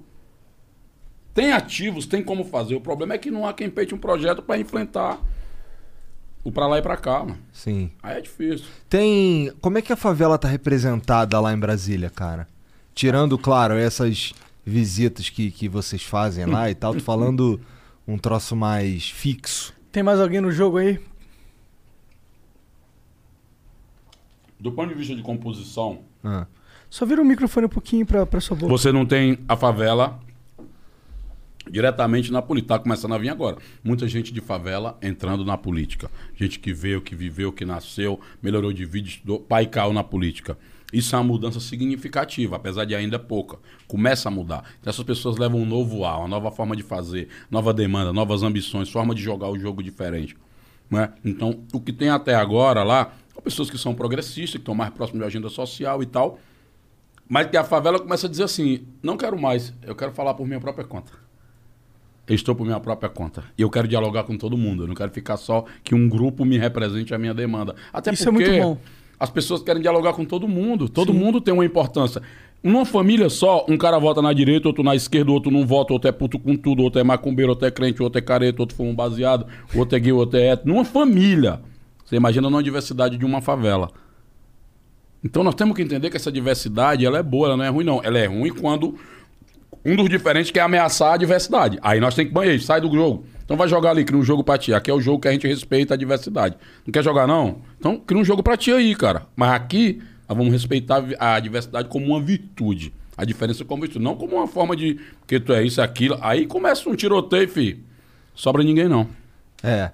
Esse, esse lance da, da diversidade como uma virtude é interessante porque tem uma galera que instrumentaliza a, a diversidade pra legitimar o próprio... Monopolista do bem, mano. Monopolista do é, bem. Os caras. É. Se liga neles. Que... Gostei desse daí, monopolista do Isso é bem. legal. Porque é. um sintoma muito presente na sociedade, né? O Twitter tá cheio de monopolista do bem. O, o Twitter e a vida, vai. Pô, a vida sim, mas no Twitter tem tanto, tá ligado? No Twitter todo mundo nem é sabe. tanto, não. O cara chega falando de tal, não sei o que, ah, vai tu também, ah, blá, blá, blá. daqui a pouco todo mundo se jogando pra ver você pelo Corinthians. tá É, eu ligado? também tô nessa. Eu acho que esse, esse É monopolista menos do tenso, bem... mano. É menos tenso lá. Tem que ter acordo. Tem que ter diálogo, tem que ter construção. Porra, mas você que vai. Porra, não tem, não tem jeito. Vai ter que ter conversa. Eu vou ceder um pouquinho, tu cede um pouquinho e fica Tem todo jeito. mundo é mais, é tranquilo. mais, é mais de boa. Sabe pra quem que, é, quem que eu vejo sendo o cara monopolista do bem? É o cara que nasceu numa família classe média alta, tá ligado? E nunca teve nenhum problema na vida. E aí ele sai de casa, ele tá com as contas pagas, ele- mas ele sente que não tem propósito nenhum. Mas ele, ele sente que o propósito dele, então, é pregar o bem. Então, portanto, ele não tem nada pra fazer, não tem emprego, mas ele pode pregar a moralidade. Então, ele sabe que ele é um cara com uma moralidade sendo imoral, boa. inclusive, né? Sendo Sendo imoral. imoral. Mas não, mas, ele, mas é porque ele sabe que ele é o cara que entendeu, tá ligado? Ele é o ápice da sociedade, tá ligado? Na cabeça dele. Então ele pode cagar regra pra todo mundo, cancelar os outros. E aí nisso ele se alimenta, tipo, ó, viu como eu faço a diferença? Mas isso. Sou do bem. Mas eu acho que isso tá em xeque hoje. Por quê? A gente vive um momento da ascensão dos não letrados, filho. Tem jeito. É o cara tá no Uber e pra com ideia, você dá uma de Fortaleza e tal. Preto Zezé da Suquada, o que é a Suquada? Eu vou falar da Suquada pro cara. Já cai no miolo, porque o cara olha sempre meu nome. Preto Zezé da Suquada no, no, no Uber, né? E muitas vezes os caras estão até me cancelando, quer ver preto, não sei o que, das quadras. Hum, O cara pensa que tem um jogador de basquete, eu não sei quem e tal. Cara de samba, o cara fica pensando em várias viagens. Esse dia um cara foi me pegar, um negão, um Uber, só porque eu disse, cara, quando eu vi preto Zezé das quadras, eu fui ver se tu era preto mesmo. Eu, o cara veio lá, não sei, na Zona Leste, pro Itaim Bibi, que eu tô ali infiltrado na clã ali do, do Itaim Bibi, tá ligado? E aí, eu fui conversando com o cara, o cara mandou vídeo pra mim, gravou vídeo, tirou foto com. Mó felicidade que foi pegar um cara preto no Itaí Bibi. Ele disse, eu vou ver se é mesmo, não é possível. Que foda. Que legal, Muito né? foda. Uma coisa de link, muito o contrário. Eu comecei a pensar, pô, será que os caras, porque assim, geralmente vocês recusam de Uber lá, meu. Eu tô, tá. Meu puto Uber, pelo amor de Deus.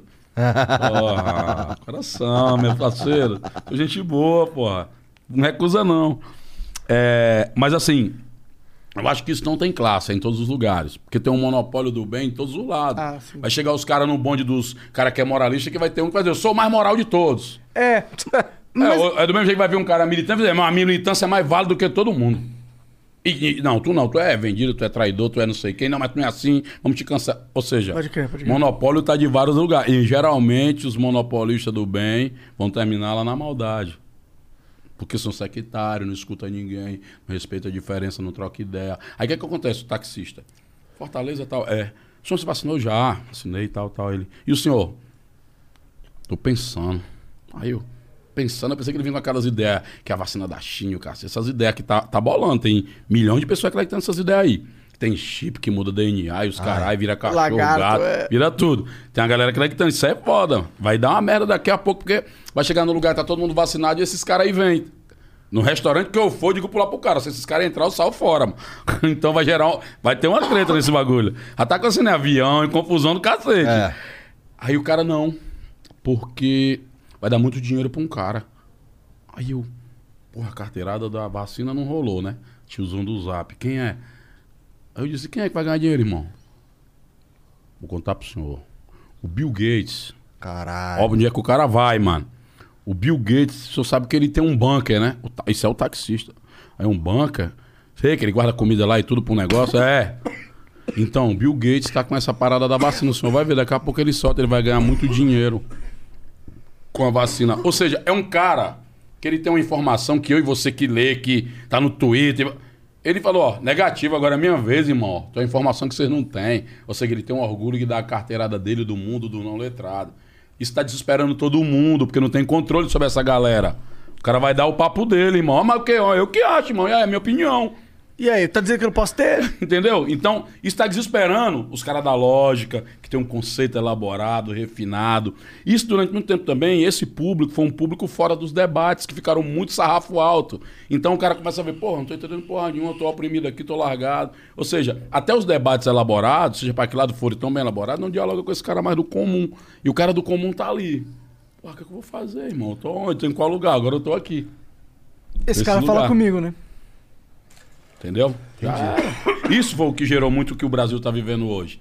As pessoas não estão vendo um bolo que está vindo, vindo, vindo, vindo. Mas o cara que saiu da, da, da, da época que o dinheiro dia de Brasil bom, do Lula de dinheiro pro pobre, que era a época do Brasil, que todo mundo pã.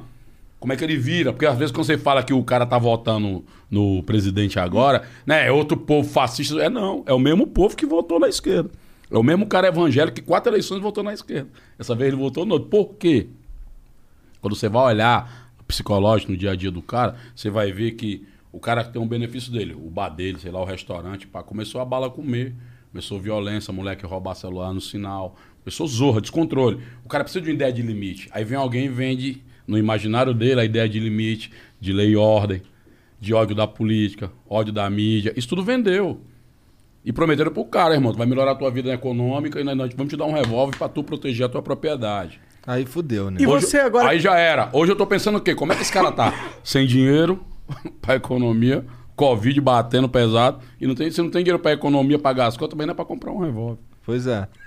É, Então, isso que eu ia falar, o pessoal hoje na comunidade sentiu que houve uma melhora? Porra nenhuma. Hum, morrendo de gente pra Mudou, caralho. mudou porra nenhuma. Economia quebrada.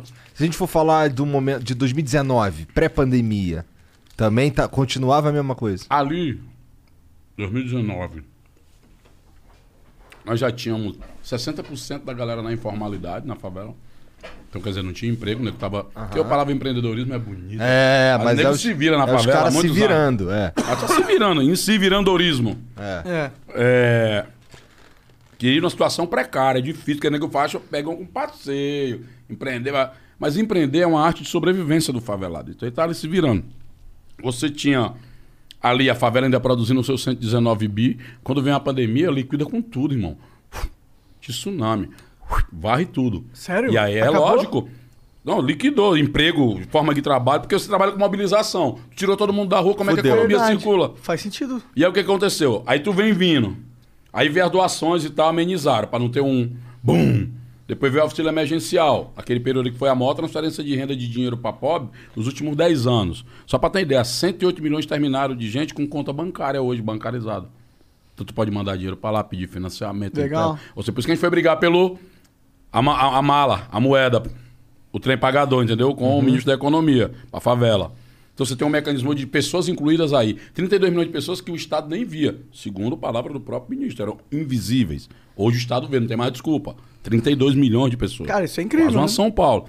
Só que aí você chega, chegamos em novembro, dezembro ali, as nossas doações caíram 85%. Aí a gente ficou, caralho. Não, mas quando virar, não é possível que venha pior. Estamos ruim, mas vamos uh, tirar a cara da lama. Quando vira, vem três meses sem auxílio. Vem um sistema de saúde sem condições mais. Porrada de cepa da Covid, o cacete. indiana, sem vacina. A economia virou, quando chegou abril ali, começou a apitar. Eu vi nos sinais do Brasil todo. Não era mais aquele cara com aquela coisa, né? O cara que passou muita fome, acabaram e tal do tempo com a... Era não, eram famílias inteiras. Você via que não era um cara que era de rua, que não estava ali na sobrevivência da rua. Ele era um cara que não tem mais dinheiro para pagar o aluguel, botaram o cara pra rua. fora e foi pra rua. É tanto que você olha os barracos agora, olha, velho, quando os caras de rua, o bagulho tem toda uma estética organizadinha. Tem uns bagulho agora que é um plástico assim, uma rede assa... É gente que não era de rua.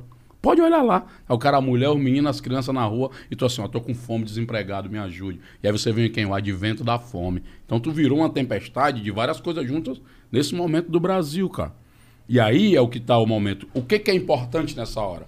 Que nós estamos vendo que está resolvendo. Um, vacina.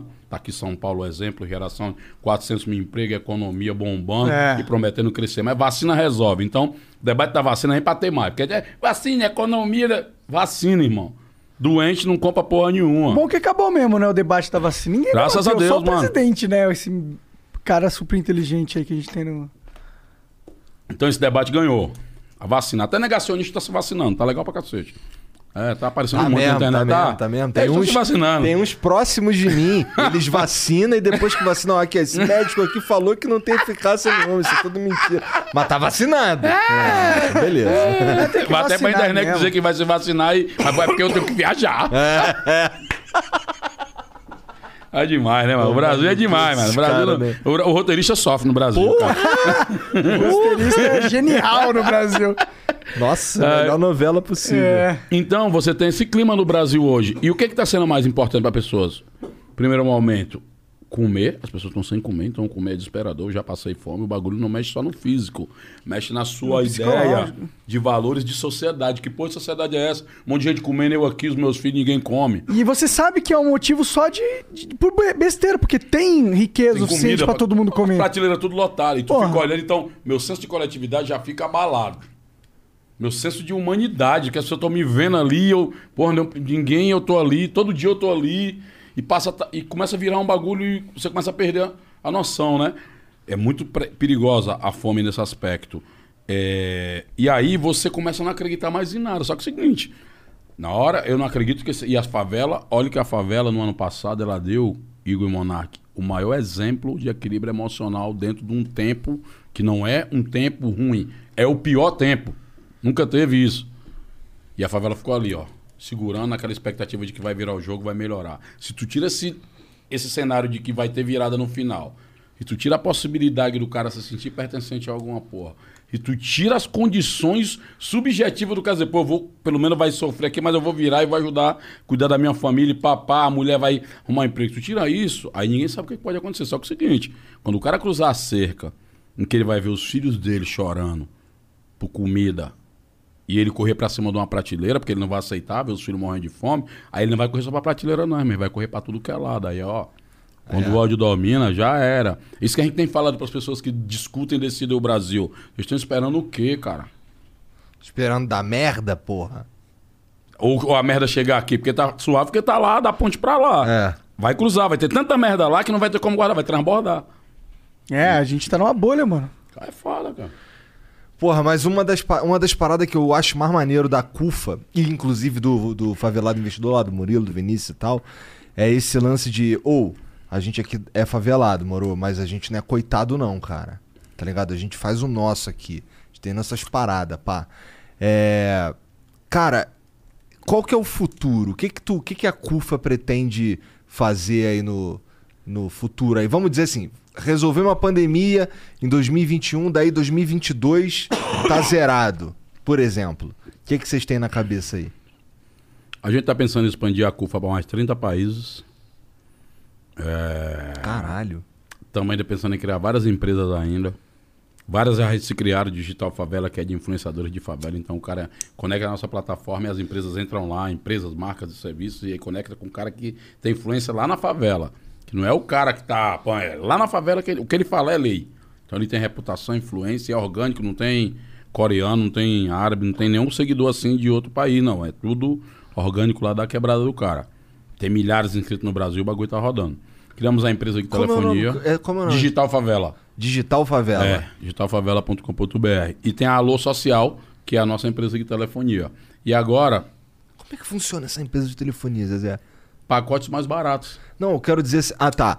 Mas é, vocês Porque assim, usam... a gente viu muito celular. Chegar na favela, o cara tinha o celular, Aham. mas não tinha dados. É, é. É, e, e as empresas elas são muito predadoras no modelo de negócio que elas têm, porque eu não lembro, eu não sei por que, que eles cobram os gigas tão caro assim, tá ligado? Eu lembro que na hora que a gente assinou é, na, em 19, mil, 2000, sei lá, que você assinava qualquer internet, você não tinha. Era limitado. Foda-se, assinou, tá aí, esse é o seu serviço. Esse negócio de ser limitado foi algo que eles construíram pra poder cobrar mais da galera. É isso. Tem isso, essa lógica. Então a gente construiu uma lógica na contramão, em que, além de você ter um pacote melhor, os vendedores são da favela, parte da venda fica polida da favela, pro vendedor do chip, e você tem um pacote mais barato ainda pra pessoa que compra. Mas esses, esse serviço, ele ainda é prestado por uma das grandes empresas de telefonia. Sim, sim. né? Porque elas são monopolistas do bagulho. Sim, não sim, tem sim. como fugir. Não, e até porque tem todo, toda a infraestrutura já tá pronta tal, faz mais sentido ser parceiro. Mas se você quiser construir infraestrutura, boa sorte conseguir a aprovação consegue, da não parada lá. Mas de qualquer maneira, é. Então esse é um dos projetos. O outro, que aí tem a ver com essa coisa que o Murilo falou aí hoje, eu porque tudo no Brasil o nego quer transformar em oposto, extremo e dicotomia. Quando o Murilo fala que não quer ir pro coitado, o cara já fala que ele tá, não, é um cara pá, que tá se virando sozinha. Aí se bota a favela venceu, a favela não venceu porra nenhuma porque tá todo mundo fudido. Aí, constar extremos onde não existem, né? Porque o fato de eu ser solidário com milhares de pessoas que morreram não quer dizer que eu não vá agora viajar e ficar três dias numa praia com meu filho. Uma coisa não é extremo da outra. Percebe? Mas no Brasil não. Se eu for pra lá, como é que tu vai pra praia com teu filho? Um monte de criança morrendo. Ele espera que você fique lá se chicoteando. Entendeu? Então, assim, tem esse elemento aí que é interessante do orgulho, da conquista, do ritual de conquista, que ninguém deu nada. O cara tá comemorando porque ele ripou e ganhou. É bom. O, o que tem que ser entendido, por, eu tô falando muito com essa galera que cruzou a linha da invisibilidade, da exclusão.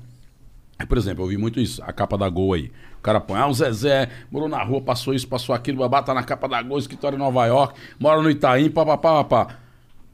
A reflexão é justamente o contrário que eu faço. Faço uma, uma, uma reflexão provocadora. Com todos esses problemas que o Zezé passou, ele chegou até aqui. A pergunta é: se nós somos um país legal, igualitário, de oportunidade justa, onde o Zezé estaria? Onde ele estaria? Verdade. Não é onde eu tô agora, é onde eu estaria. Se não, Porque parece começou que... a corrida com a bola presa no, no, no- pé. E aí o cara quer usar o meu exemplo pra dizer pros iguais a mim que ah, não veio porque tu não quis. O Zezé passou isso aqui e isso é novo a herança da escravidão, que é reconhecer nossas vitórias depois do sofrimento. Eu tenho que passar. Tem o Lucas Penteado no Big Brother. Tem vários exemplos. Sofreu, sofreu, sofreu. Agora, por que, que não podia antes ser o cara pan sem ter que.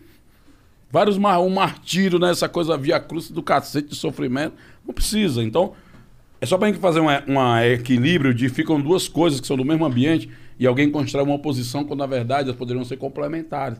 O fato do Condizila ser o cara mais pan não quer dizer que ele não tenha preocupação com os iguais a ele. Porque, e fica uma, uma coisa engraçada, porque só faz isso no Brasil, por causa da nossa herança escravocrata.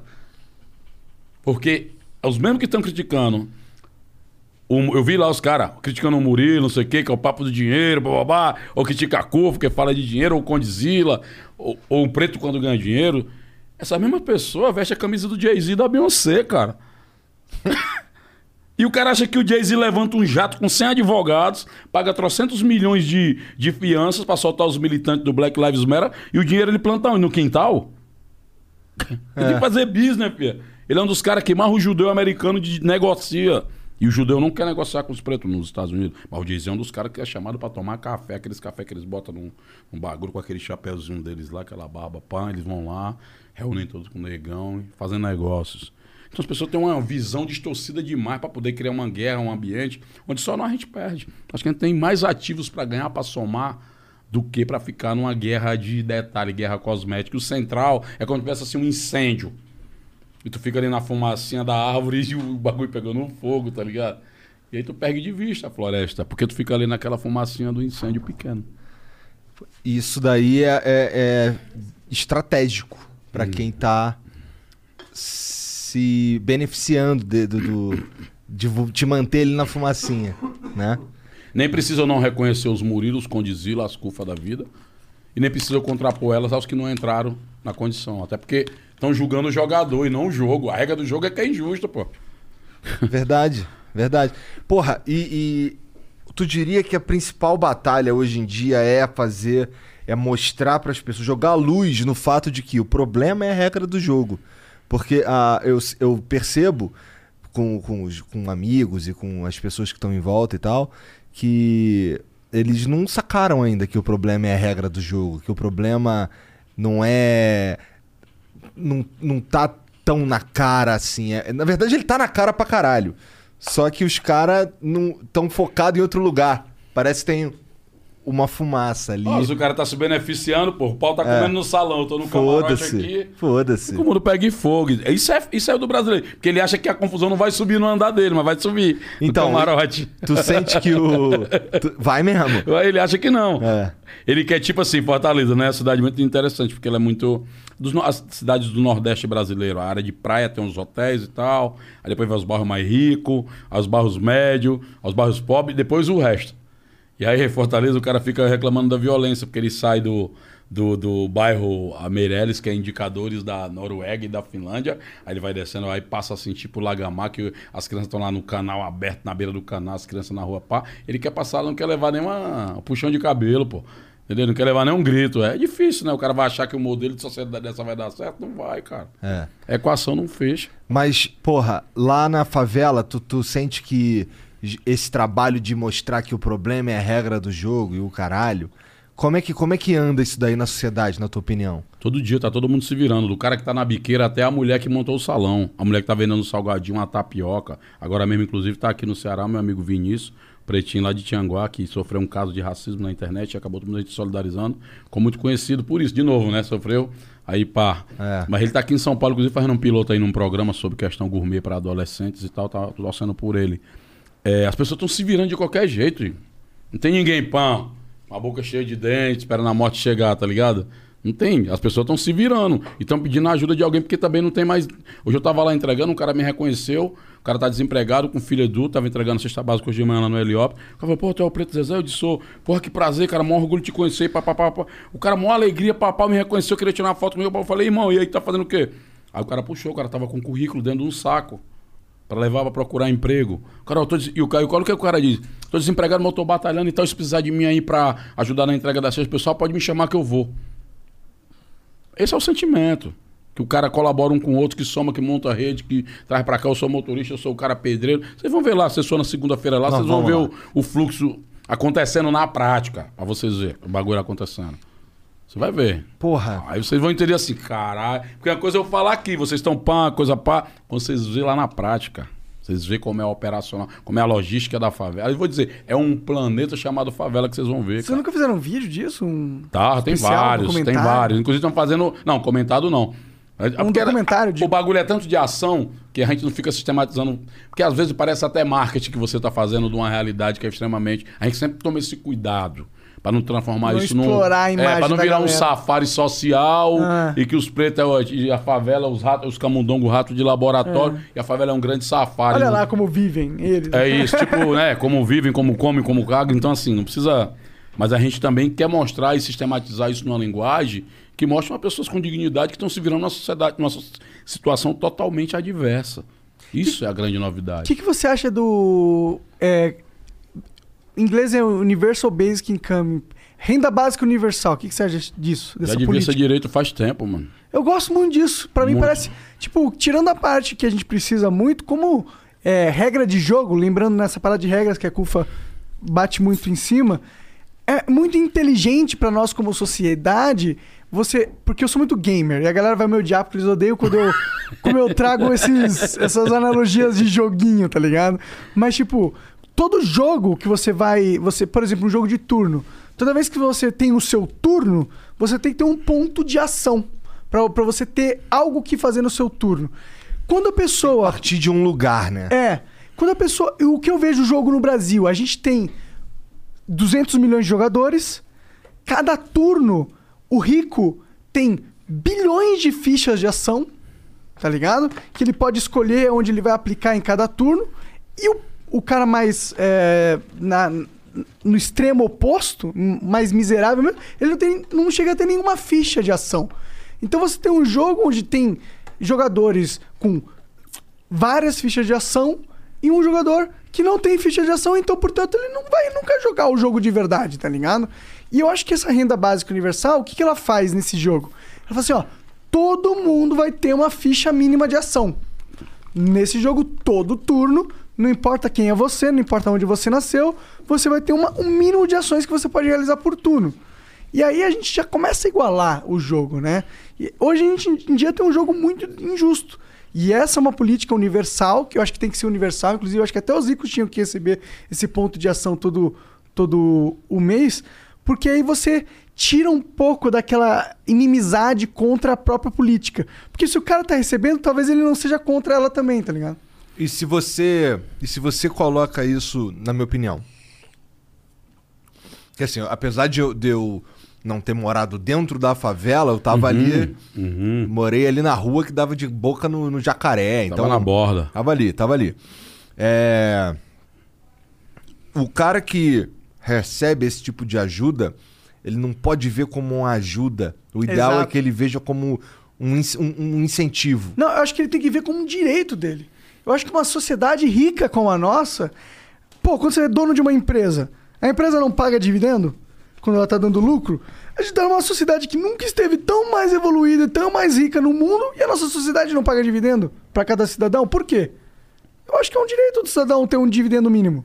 Que é outra parada que é distorcida. Quando chega uma corra pra favela, do ponto de vista de política pública, parece sempre um favor. Porque vem o nome da mãe do cara no posto de saúde, o nome do pai do cara numa escola, um viaduto com o nome da mãe não sei de quem. Ninguém sabe nem quem é essa porra. Aí nego sobe uma estátua também que ninguém sabe quem foi. Então, assim, toda hora é sempre como um favor, nunca é como um direito, entendeu? Então, acho que assim, essas políticas compensatórias, eu acho que são importantíssimas. Mas você tem que ter um projeto estratégico para que as pessoas. Porque nem todo mundo quer viver de Bolsa Família numa favela. É tanto que uma mãe não assina a carteira e vive fragilizada no, do ponto de vista de direitos trabalhistas.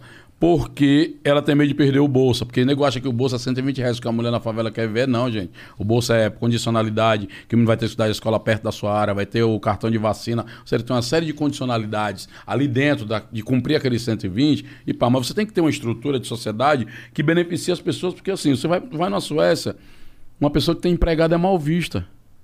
Eu pego na Suécia de valor, porque eles debatem muito isso em todos os setores lá.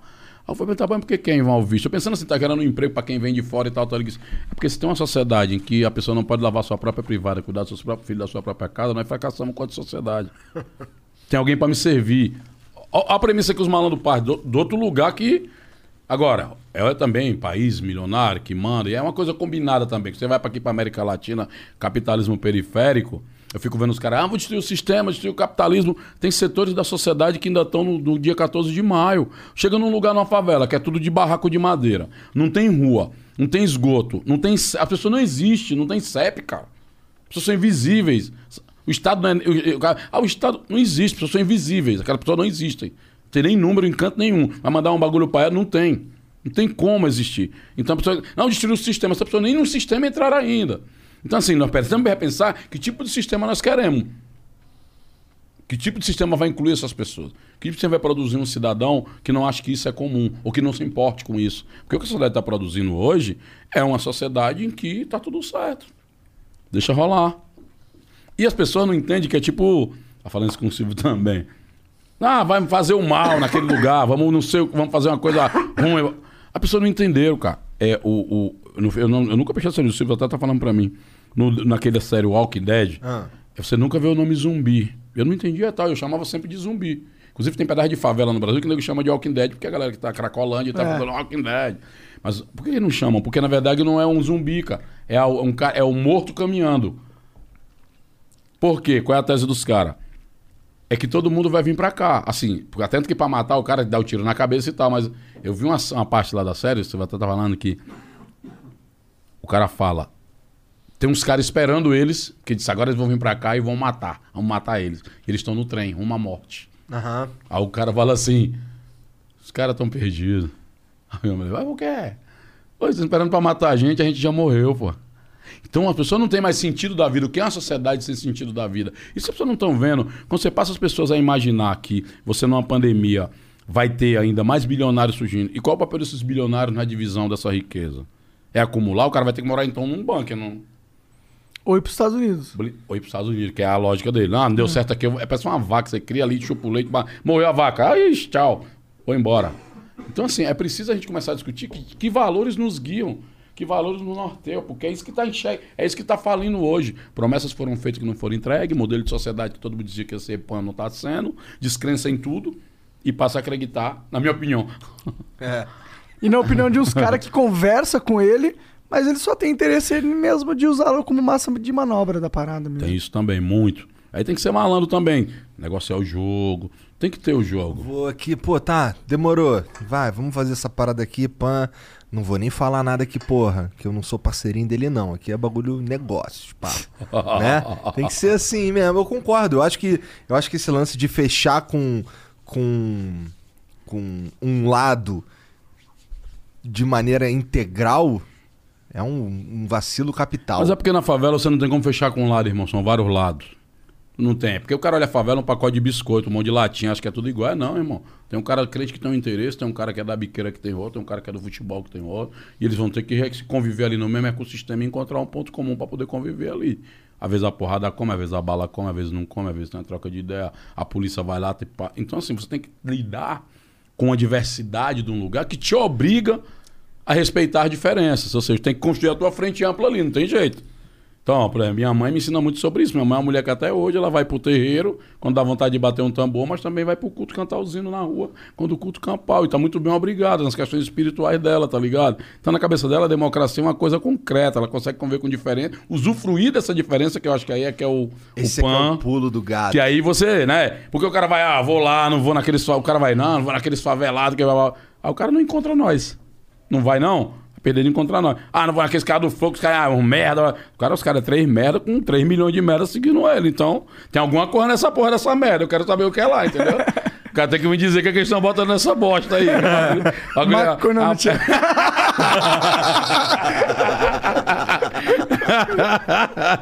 Os caras estão passando alguma coisa por essas ondas sonoras, essas imagens. O que, que tem aí, hein? Essa imagem aí que tá botando, hein, mano? Aí que tá passando pra galera. A galera tá lendo como, hein? E o que que tu fala nesse livro aqui, Zezé? Cara, eu falo nesse livro das vivências, essas vivências malucas aí, cara. Com as polícias, com as lutas diárias nossas. Né? Eu usei o livro, o nome, pra falar de coisa, porque assim, acaba que o Zezé é outra ideia também de nós que passamos o bloqueio. Nós que passamos esse, essa rompemos a invisibilidade. De ter uma ideia que, quando eu chego lá, mesmo que eu queira, nunca eu sou uma pessoa sozinha. Tem uma mãe, tem uma mulher que fechou com um camarada, o cara que arrumou um dinheiro, alguém que acreditou em você. Sempre vai ter, você nunca vai estar só. Então tenta arrastar um pouco aí, como é que vai se configurando um cara, um menino preto na favela que desde cedo tem que escolher, com 11 anos de idade, entre estudar e trabalhar, porque as notas azuis são legais, todo mundo pan, porque nossos pais prezam por isso, pra mim quem veio do Nordeste, mas as notas de dinheiro é que resolve. e, aí no, e aí no final não tem glamour, não tem romantismo, é vida real. Eu falo um pouco dessa saída, depois da condição de identidade, você fica ali, moleque, quer saber se você vai ser de qual grupo, fica ali meio pá perdido. Daí vem a descoberta de ser preto também, ali 15, 16 anos de idade. Aí vem um rap que ajuda um pouco a organizar o ódio, politizar a revolta e dar um senso de organização. Depois vem a CUFA, aí a CUFA é tipo a CUFA University, é tipo bagulho teto do teto, que aí começa a melhorar, qualificar, entender o que está acontecendo, E agir a pra melhorar. e, e pra esse padrão aí, executivo social. Foda. E eles Foda. que lutem com o incômodo. Então, e, e esse, esse- Deve, chegar deve chegar em vocês uns cara incomodado, mas com incômodo, pra usar a palavra que tu gosta, velado. Daquele jeito, e vou colar aqui no Zezé pra eu me validar Aham. como algo e o Aham. caralho. Aparece esses caras, como tu lida com isso? Com a Aparece, malandragem de sempre? Nós somos, nós somos tipo um trem, cara. Vai entrando todo mundo nos vagões e cada um vai descendo na sua estação, de acordo com o seu interesse, tá ligado? Com fé é isso também. Tem que saber que você tá. Ainda bem que nós somos interessantes. Né? Eu lembro que no início do rap tinha um debate quem era vendido e quem não era, né? É, eu era dos caras bem pan. Eu era oposição ao Celso Ataíde, você entendeu? Porque o Celso dialogava mercado, fez o prêmio tudo. E eu disse, esse cara tá vendendo a porra toda. Com o tempo, passou na verdade que eu tava lutando pra ser incluído naquele ciclo de venda, porque eu tava muito fudido de ficar sempre no almoxerifado, não aparecer nem no balcão, tá ligado? E o cara tá ripando, botando tudo pra rodar. E você começa a entender algumas questões de canalizar pra onde vai essas revoltas, de canalizar pra onde vai essas buscas. Então, quando você torna uma pessoa ou uma organização do jeito que a CUFA é produzido, lideranças que todo mundo quer estar perto, porque tu chega em qualquer lugar, cada líder da CUFA conhece que tem um celular do governador, do prefeito, da federação de indústria do lugar, das, das grandes equipes, é, grupos de comunicação. Isso é um padrão de líder da CUFA, isso é um padrão nosso. E tem interlocução da favela com toda a sua diversidade, dos legais aos ilegais, dos paralelos aos oficiais, e vai dialogando nossa agenda sem promiscuidade com ninguém, sempre transparente no que a gente quer. E nós que cola gente de todo jeito. É tipo parada da diversidade, vem todo tipo de cor, meu irmão. E aí a gente vai levando também, a gente identifica também, tem vários detectores, né? A gente vê aqueles caras que dizem, ah, eu quero te ajudar, vem aqui, eu vou fazer um programa pra divulgar a CUFA. Eu falei, pô, a CUFA é famosa pra caralho. Outro cara, eu quero te ajudar, eu quero fazer um projeto contigo. É, qual é o projeto? Não, é um curso de educação financeira. Eu disse, massa, cara. Galera, aprender a mexer com dinheiro legal. E como é que faz? Não, mas é porque como é que tá o projeto? Não tá pronto. Eu falei, ah, não vai nem deixar a gente discutir o projeto. Não, não, é a proposta legal e tal, tal. Já começa errado, não exclui a gente do bagulho que é pra nós. Aí eu digo, tá bom, vai, eu vou ver se ele for a segunda parte. Sim, e o orçamento desse projeto aí, tem pelo menos dinheiro do transporte da galera? Não. E da merenda? Também não. Pô, não tô nem pedindo pra galera botar uma bolsa, não, mas a galera vai ter que pagar pra ir? Não, é uma parceria. Essa é a parceria que os caras nos propõem, tá ligado? Então você Cara, que tá chamando com- pra uma parceria. Não vai vem com essa, não, tá? Amigos nossos, inclusive, o cara. E o pior, você acha que o cara não tá nem a má vontade, é porque o modus operandi É. de ver a favela como bucha tá instalado. Entendeu? É o iOS favela bucha. Tá instalado na cabeça do cara. Ele não consegue perceber você como intelectual, como gente que elabora, como gente que pode pensar também, inclusive fazer um projeto melhor do que o dele. Porque a matéria-prima sou eu, não sou só o, né, o lugar que ele vai pegar e vai levar. Isso é investido. Aí na curva, às vezes, os caras tomam um choque. Porque ele vai ver que vai ter que dialogar com os ignorantes que são o executivo social, irmão. É Os malucos que chegaram até aqui. Então, a gente nunca vai abrir mão disso. Se a nossa essência é o motivo de existir. Se não for para ser assim, não precisa de uma CUFA, não. Se a CUFA for para ser a entidade que os favelados vão ser, brinquedo de estimação dos intelectuais ou dos empresários, é melhor a CUFA não existir. A CUFA é uma entidade de empoderamento, de diálogo de igual para igual, de promoção de uma agenda de, po- de potência na favela, para discutir o país, para discutir a sociedade. Então, estamos falando em cesta básica agora, não é um bagulho. tá rolando. É, mas não é um bagulho Entendeu? pequeno. Não é. É um bagulho pra, porra, promover mudança de E com tudo verdade. que faz, não quer substituir o Estado. Pelo contrário, o Estado vai ter que cumprir as obrigações. Nós entendemos que muitas coisas que nós fazemos, como a Areninha, pode virar uma coisa que começou com a gente e virar uma política pública. E vai entrar governador, prefeito, cacete, ninguém vai mexer naquilo, porque é política de Estado conquistada pela sociedade. Nós sabemos quem foi que lutou ali, quem guerreou. Então, quando tem luta e guerra, ideia de pertencimento, o cara sabe, eu participei, aquilo é meu, eu cuido. Então a gente tem que começar a produzir essa consciência e é possível. Como que, que- como que decide o, o- as coisas que acontecem na CUFA? Quem que é o diretoria? É muito dinâmico. É muito dinâmico. Porque cada Isso CUF é deve- Isso autônoma. deve ser foda porque o Brasil é grande pra caralho, cada Grande. uma tem sua necessidade. Não, e outra, você tem linhas gerais. Mas você tem um cara que tá no Maranhão, no Acre, no Amazonas. Cara tá decidindo a vida dele lá. Precisou de alguma ajuda na nossa rede, tem todas as respostas lá. Porque tem CUFA que tem 20 anos, tem CUFA que tem 10, tem que tem 15, tem outra que entrou agora. E é um ecossistema que todo mundo dialoga, de aprendizado coletivo, uma grande universidade. Universidade no sentido nem de uni, mas de pluri. Pluriversidade. Porque a universidade é o único, né? Universidade vem de único. Então você tem que pensar uma diversidade de ideias e tem todo mundo lá dentro. LGBT, mulher, negro, deficiente, cara que veio de, de presídio, evangélico, ateu. Mas isso não vai virar uma pauta de guerra interna. A, a pauta central é a favela, respeitando a diversidade que existe nela. Agora, ninguém vai aceitar que nenhuma dessas agendas aparelhe a cufa para nada. O cara do terreiro não vai ficar pegando a cufa, fazer a cufa do tambor. O cara da igreja vai ficar ah, o evangelho segundo a cufa. Não vai acontecer isso. Vai ser todo mundo acolhido, mas a agenda é, uma, é de costura de uma só, de interesse comum. E aí você escolhe quem é o líder da CUFA, o perfil.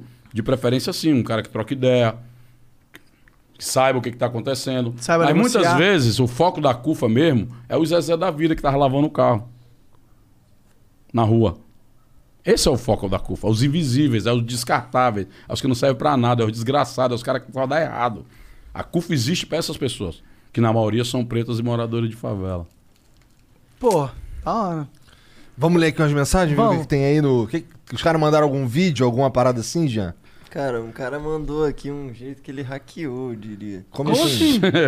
Ó, eu- dessa vez eu vou deixar passar só pela ousadia dele, tá Ele te hackeou, mano. Então, olha lá, ele pegou o vídeo e passou, escreveu umas informações no vídeo. Ah. Ele passou o limite de caracteres Dentro do vídeo. dentro do vídeo. Caralho, o cara hackeou. Eu não sei se eu quero deixar ele hackear, mano. Só, é- só esse. Tá só bom, esse tá que daí bom. a gente insere nas regras, que não pode. Tá. Olha lá. Ih, caralho. Caralho. Muito em breve estarei mandando uma surpresa pra vocês, avisarei logo mais. É uma surpresa musical, mas fiquem tranquilos que não tem grilo copyright. Será algo inédito, não registrado inclusive pelo Flow. Preto Zezé, tô brincando, hein, irmão. Meu negócio é contigo também. A CUF é foda. Enquanto isso, eu vou testando esse OBS. Filha da puta.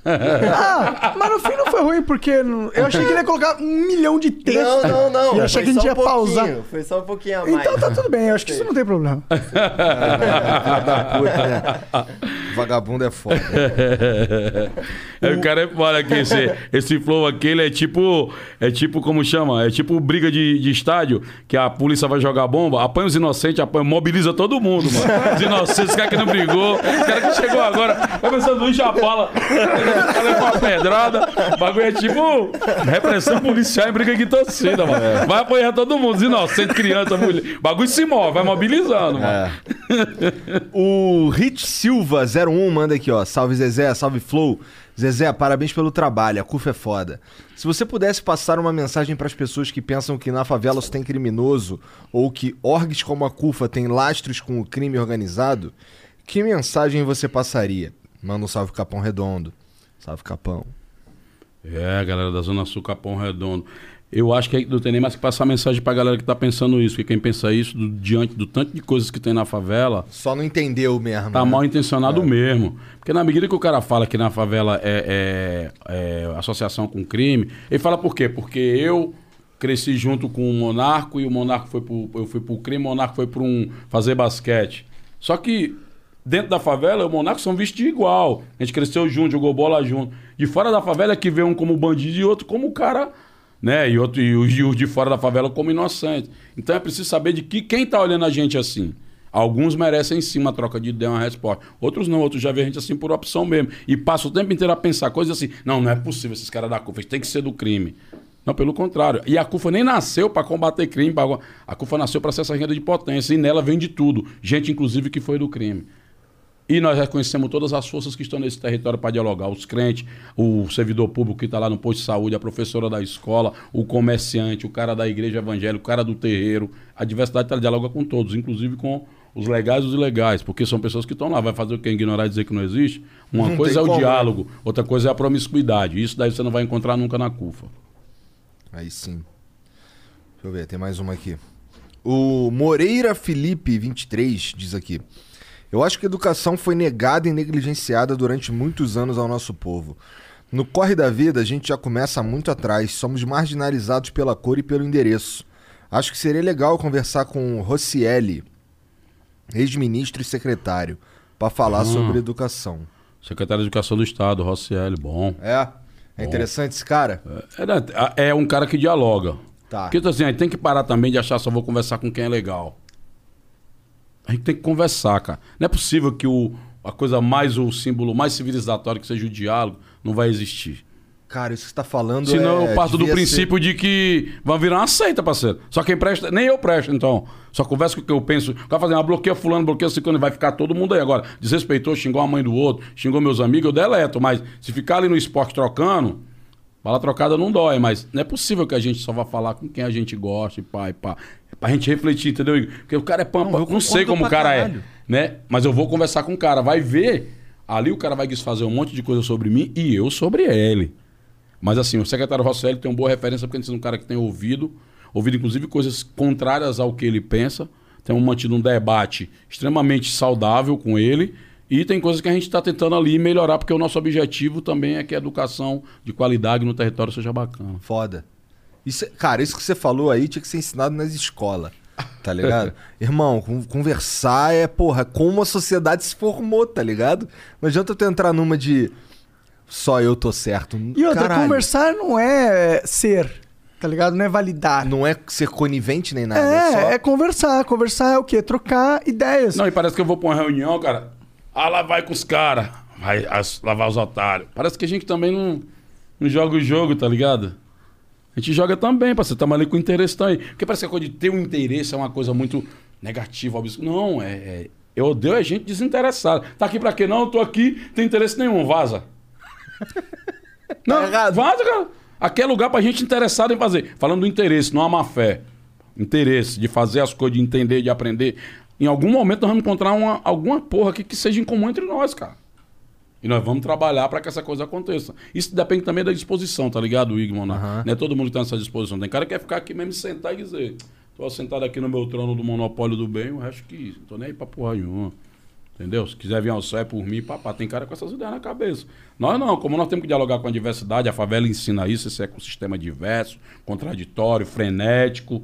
E é contraditório mesmo. Tu tá num dia de um jeito, outro dia tá outro. Por isso que não tem como ficar uma visãozinha congelada. ali fechadinha, igual robô planejado. Tipo seita. Não dá, irmão. Não dá. Não tem como. Nós somos não obrigados funciona. naturalmente a ter que conviver com a nossa diversidade, entendê-la, compreendê-la, até porque são regras que não fomos nós que criamos, elas estão aí. Eu concordo ou não, às vezes eu estou junto ou não, mas eu tenho que me adaptar a essa dinâmica, senão eu vou ficar ali achando que eu estou falando por todo mundo e estou entendendo nada. Parte, grande parte da nossa reputação vem do ouvir, entender essa diversidade, respeitar, inclusive até quem não gosta da CUFA, mas ao mesmo tempo saber que isso é real e legítimo, como nós também somos. Como é que é ser o presidente desse movimento, cara? Essa, essa parada de presidente para dentro da CUFA não vale muito, não. De vez em quando muda tudo e nós vamos escolher que agora o presidente vai ter que ser uma pessoa lá do norte, porque precisa dessa visibilidade, desse espaço. Como Então, vocês escolhem isso? um conselho nosso. Conselho, entendi. É. E um momento, tem várias avaliações no conselho e tal. Então precisa também ter um pouco, né? E, e, e, e a gente tem uma coisa que eu tô até falando em registrar isso aqui. O Celso tá saindo da CUFA e tudo, mas é um cara que fundou a parada. O DNA dele tá no fluxo. Então não tem como ele sair. E ele não vai sair, vai para um conselho que vai ficar ali. Irmão, isso aqui, tal coisa. Mesmo que venha com escola nova, tem muita gente boa sendo formada. A CUFA, você entrar nas redes de qualquer estado do Brasil, é liderança, Maço da Bahia, de Norado, Rio Grande do Sul, Brasília. Você vai ver o Brasil todo produzindo lideranças do naipe do Preto Zezé. Hoje o Preto Zezé está com o holofote maior, porque está aí, mas não se trata disso. Se trata de poder, o Preto Zezé ir para poder trazer essa ideia de que, ó, onde eu estou ouvindo, tem uma tropa violenta sendo montada. É tanto que um dos projetos que você falou do futuro, nós vamos lançar o Museu da Favela, a sede vai ser aqui em São Paulo. Museu para contar a história das favelas. Não é a história da escravidão do Brasil, não. Como é que as favelas sobreviveram nesse Brasil, o que, que elas construíram. E evoluíram, Seu né? legado, seu ativo, sua potência. Vamos montar um outro projeto que eu não posso dizer agora porque tem a confidencialidade, mas é uma coisa que eu acho que vai mexer um pouco também. E montar a nossa diversidade que já está em andamento. Porque, na verdade, a CUFA já é essa universidade. O que nós vamos fazer agora é sistematizar, criar um lugar, uma parada. Caralho, isso é do Entendeu? caralho. E aí vamos chamar vocês lá como é que três bosta faz criar 3 milhões de seguidores, tá ligado? vocês vão falar o que é, cara. Vou mesmo. É sério, nós temos, nós temos que produzir diálogos, cara. Não é possível que a gente vai ficar interditando tudo porque eu não concordo, porque eu acho legal, porque não tem, tudo tem que ter uma utilidade que é do meu interesse, tudo tem que ser do jeito que eu. Então, irmão, faz o seguinte, compra uma casa cheia de espelho e fica só tu lá dentro. Tal dia tu vai abusar da tua cara e vai querer dar porrada em ti mesmo. E inclusive, se a gente, quando a gente for, um dia a gente vai falar uma coisa que talvez não seja tão legal assim. Que um dos segredos do nosso sucesso foi trazer algo do exterior pra cá. Hum. Ah, mas aí o que é do exterior, o que que não é, né? Bom, ideias são universais, né? É isso. Pra mim é nesse naipe. O cara vai dizer. Porque o cara vai. no- Eu lembro dessa conversa que vai dizer, ah, mas o rap é americana. E, e por que que chama táxi, mano? McDonald's. Ó, para de caô, cara. Ah, O bagulho não era porque era americano. O bagulho era porque era o rap ali, nego de favela xingando todo mundo, criticando, questionando. É. Então isso que incomodava, né? Então não tem, não tem um problema com isso, não tem culpa no mundo todo. Pô. Inclusive os caras adotaram que não mudar o nome favela que é nosso, então pra mim tá, o mundo é nosso. Pois é. É isso aí. Zezé, muito obrigado pelo papo, cara. Uma honra. Foda demais conversar contigo. Obrigado mesmo. Obrigado por Agradecer aí os lobistas aí, a Gabriela Prioli, Tico Santa Cruz. Cara, não- todo mundo, os esses- que vieram, esse- tudo. Esses lobistas aí funcionaram pro teu lado, porque a gente já queria o Preto Zezé aqui, pô. Ó! Aí, Tico e Gabriela, ó, perdeu agora, hein? E eu acreditando em. Olha como vocês são, cara. Não. Achando que era amor, era cilada. Eu quero agradecer pra caralho o Tico e a Gabriela, então. Não, porque eles fizeram a ponte. Porque Às vezes a gente a não conseguia chegar em você porque Eles não tinha esses são, contatos. são meus brancos do bem. Entendi. É. Mas não sou monopolista Meus- do bem. Não são, não. Jamais. Não esqueceria se estivesse comigo. Monopolista, eu tô fora. Tá certo. Pelo contrário, acho que eles têm um papel a cumprir, são pessoas importantes no espaço que eles ocupam, e a gente vai se encontrar. É como. um- É tipo indo no mesmo rumo, mas por caminho diferente. E temos que respeitar, cada um tem sua caminhada. Em algum momento a gente se junta, se separa, se junta, se separa, mas nós estamos caminhando no mesmo rumo, que eu acho que todo mundo quer, uma sociedade bacana, igualdade, justiça, e vamos trabalhar no que for dos unidos. Legal, não foi? Paciência revolucionária para esperar o tempo também. A gente tá muito agoniado, tudo tem que ser aqui agora e pá, não. Sapatinho, o mundo já tá veloz demais, internet instantânea, tudo instantâneo, agora transmitindo online para não sei quantas mil pessoas. Descansa, bebê. Vai devagar. Não, o cara da Libra nem traduz. eu me- Obrigado, eu me cara. queimo demais com os caras da Libra, ó, mano. Eu falo rápido, eu falo- os o Roda Viu, todo intervalo eu, desculpa, pelo amor de Deus. Um abraço, meu amor e meu carinho a todos os trabalhadores e trabalhadores da linguagem de Libras. Me desculpem a velocidade. Cara, é, na internet, como te acha? Preto Zezé. Arroba Preto Zezé, pra qualquer lugar. Tô no LinkedIn, que o LinkedIn é. É, Tô pode, é um lá, canal. Twitter, YouTube. Vou lançar meu canal também, ser concorrente de você. Vou chamar vocês lá, inclusive. Demorou. Não, pra não tem ajudar. concorrência. pô. o cara defende o livre mercado, tem concorrência. O que pô. tu precisar de ajuda, inclusive, só falar. Lógico, pô. Acho que eu vou levar vocês segunda-feira pra quê? Primeiro é pra sequestrar vocês. Depois, quando você liberar um milhão, aí, nós, Tá. aí depois com, com- com- é, compromete vocês com um curso Um milhão inteiro. não vai liberar a gente, então. Pô, vou te falar que aí nesse caso aí fudeu. Vamos botar o Igor numa esteira que tem lá com uma pedra e tal. É. Aquelas bolas tipo de colônia que bota nos caras. Mais fácil gerar um milhão ali. E botar o Monarca pra pegar um sol, mano. Pra ver se ele vira um cara, um branco mais fosco, tá ligado? Pior que eu não tô, eu tô tomando um pouco sol mesmo. Mas Obrigado, Zezé. Foi Valeu, muito foda. cara. Obrigado Obrigadão mesmo. a vocês, Todo cara. mundo que acompanhou a gente aí, obrigado pela moral também. Não esquece de dar o like, se inscrever. Mostre esse vídeo aí pros amigos. Demorou? Porque o papo aqui hoje foi de visão. Beleza? Um beijo. Tchau.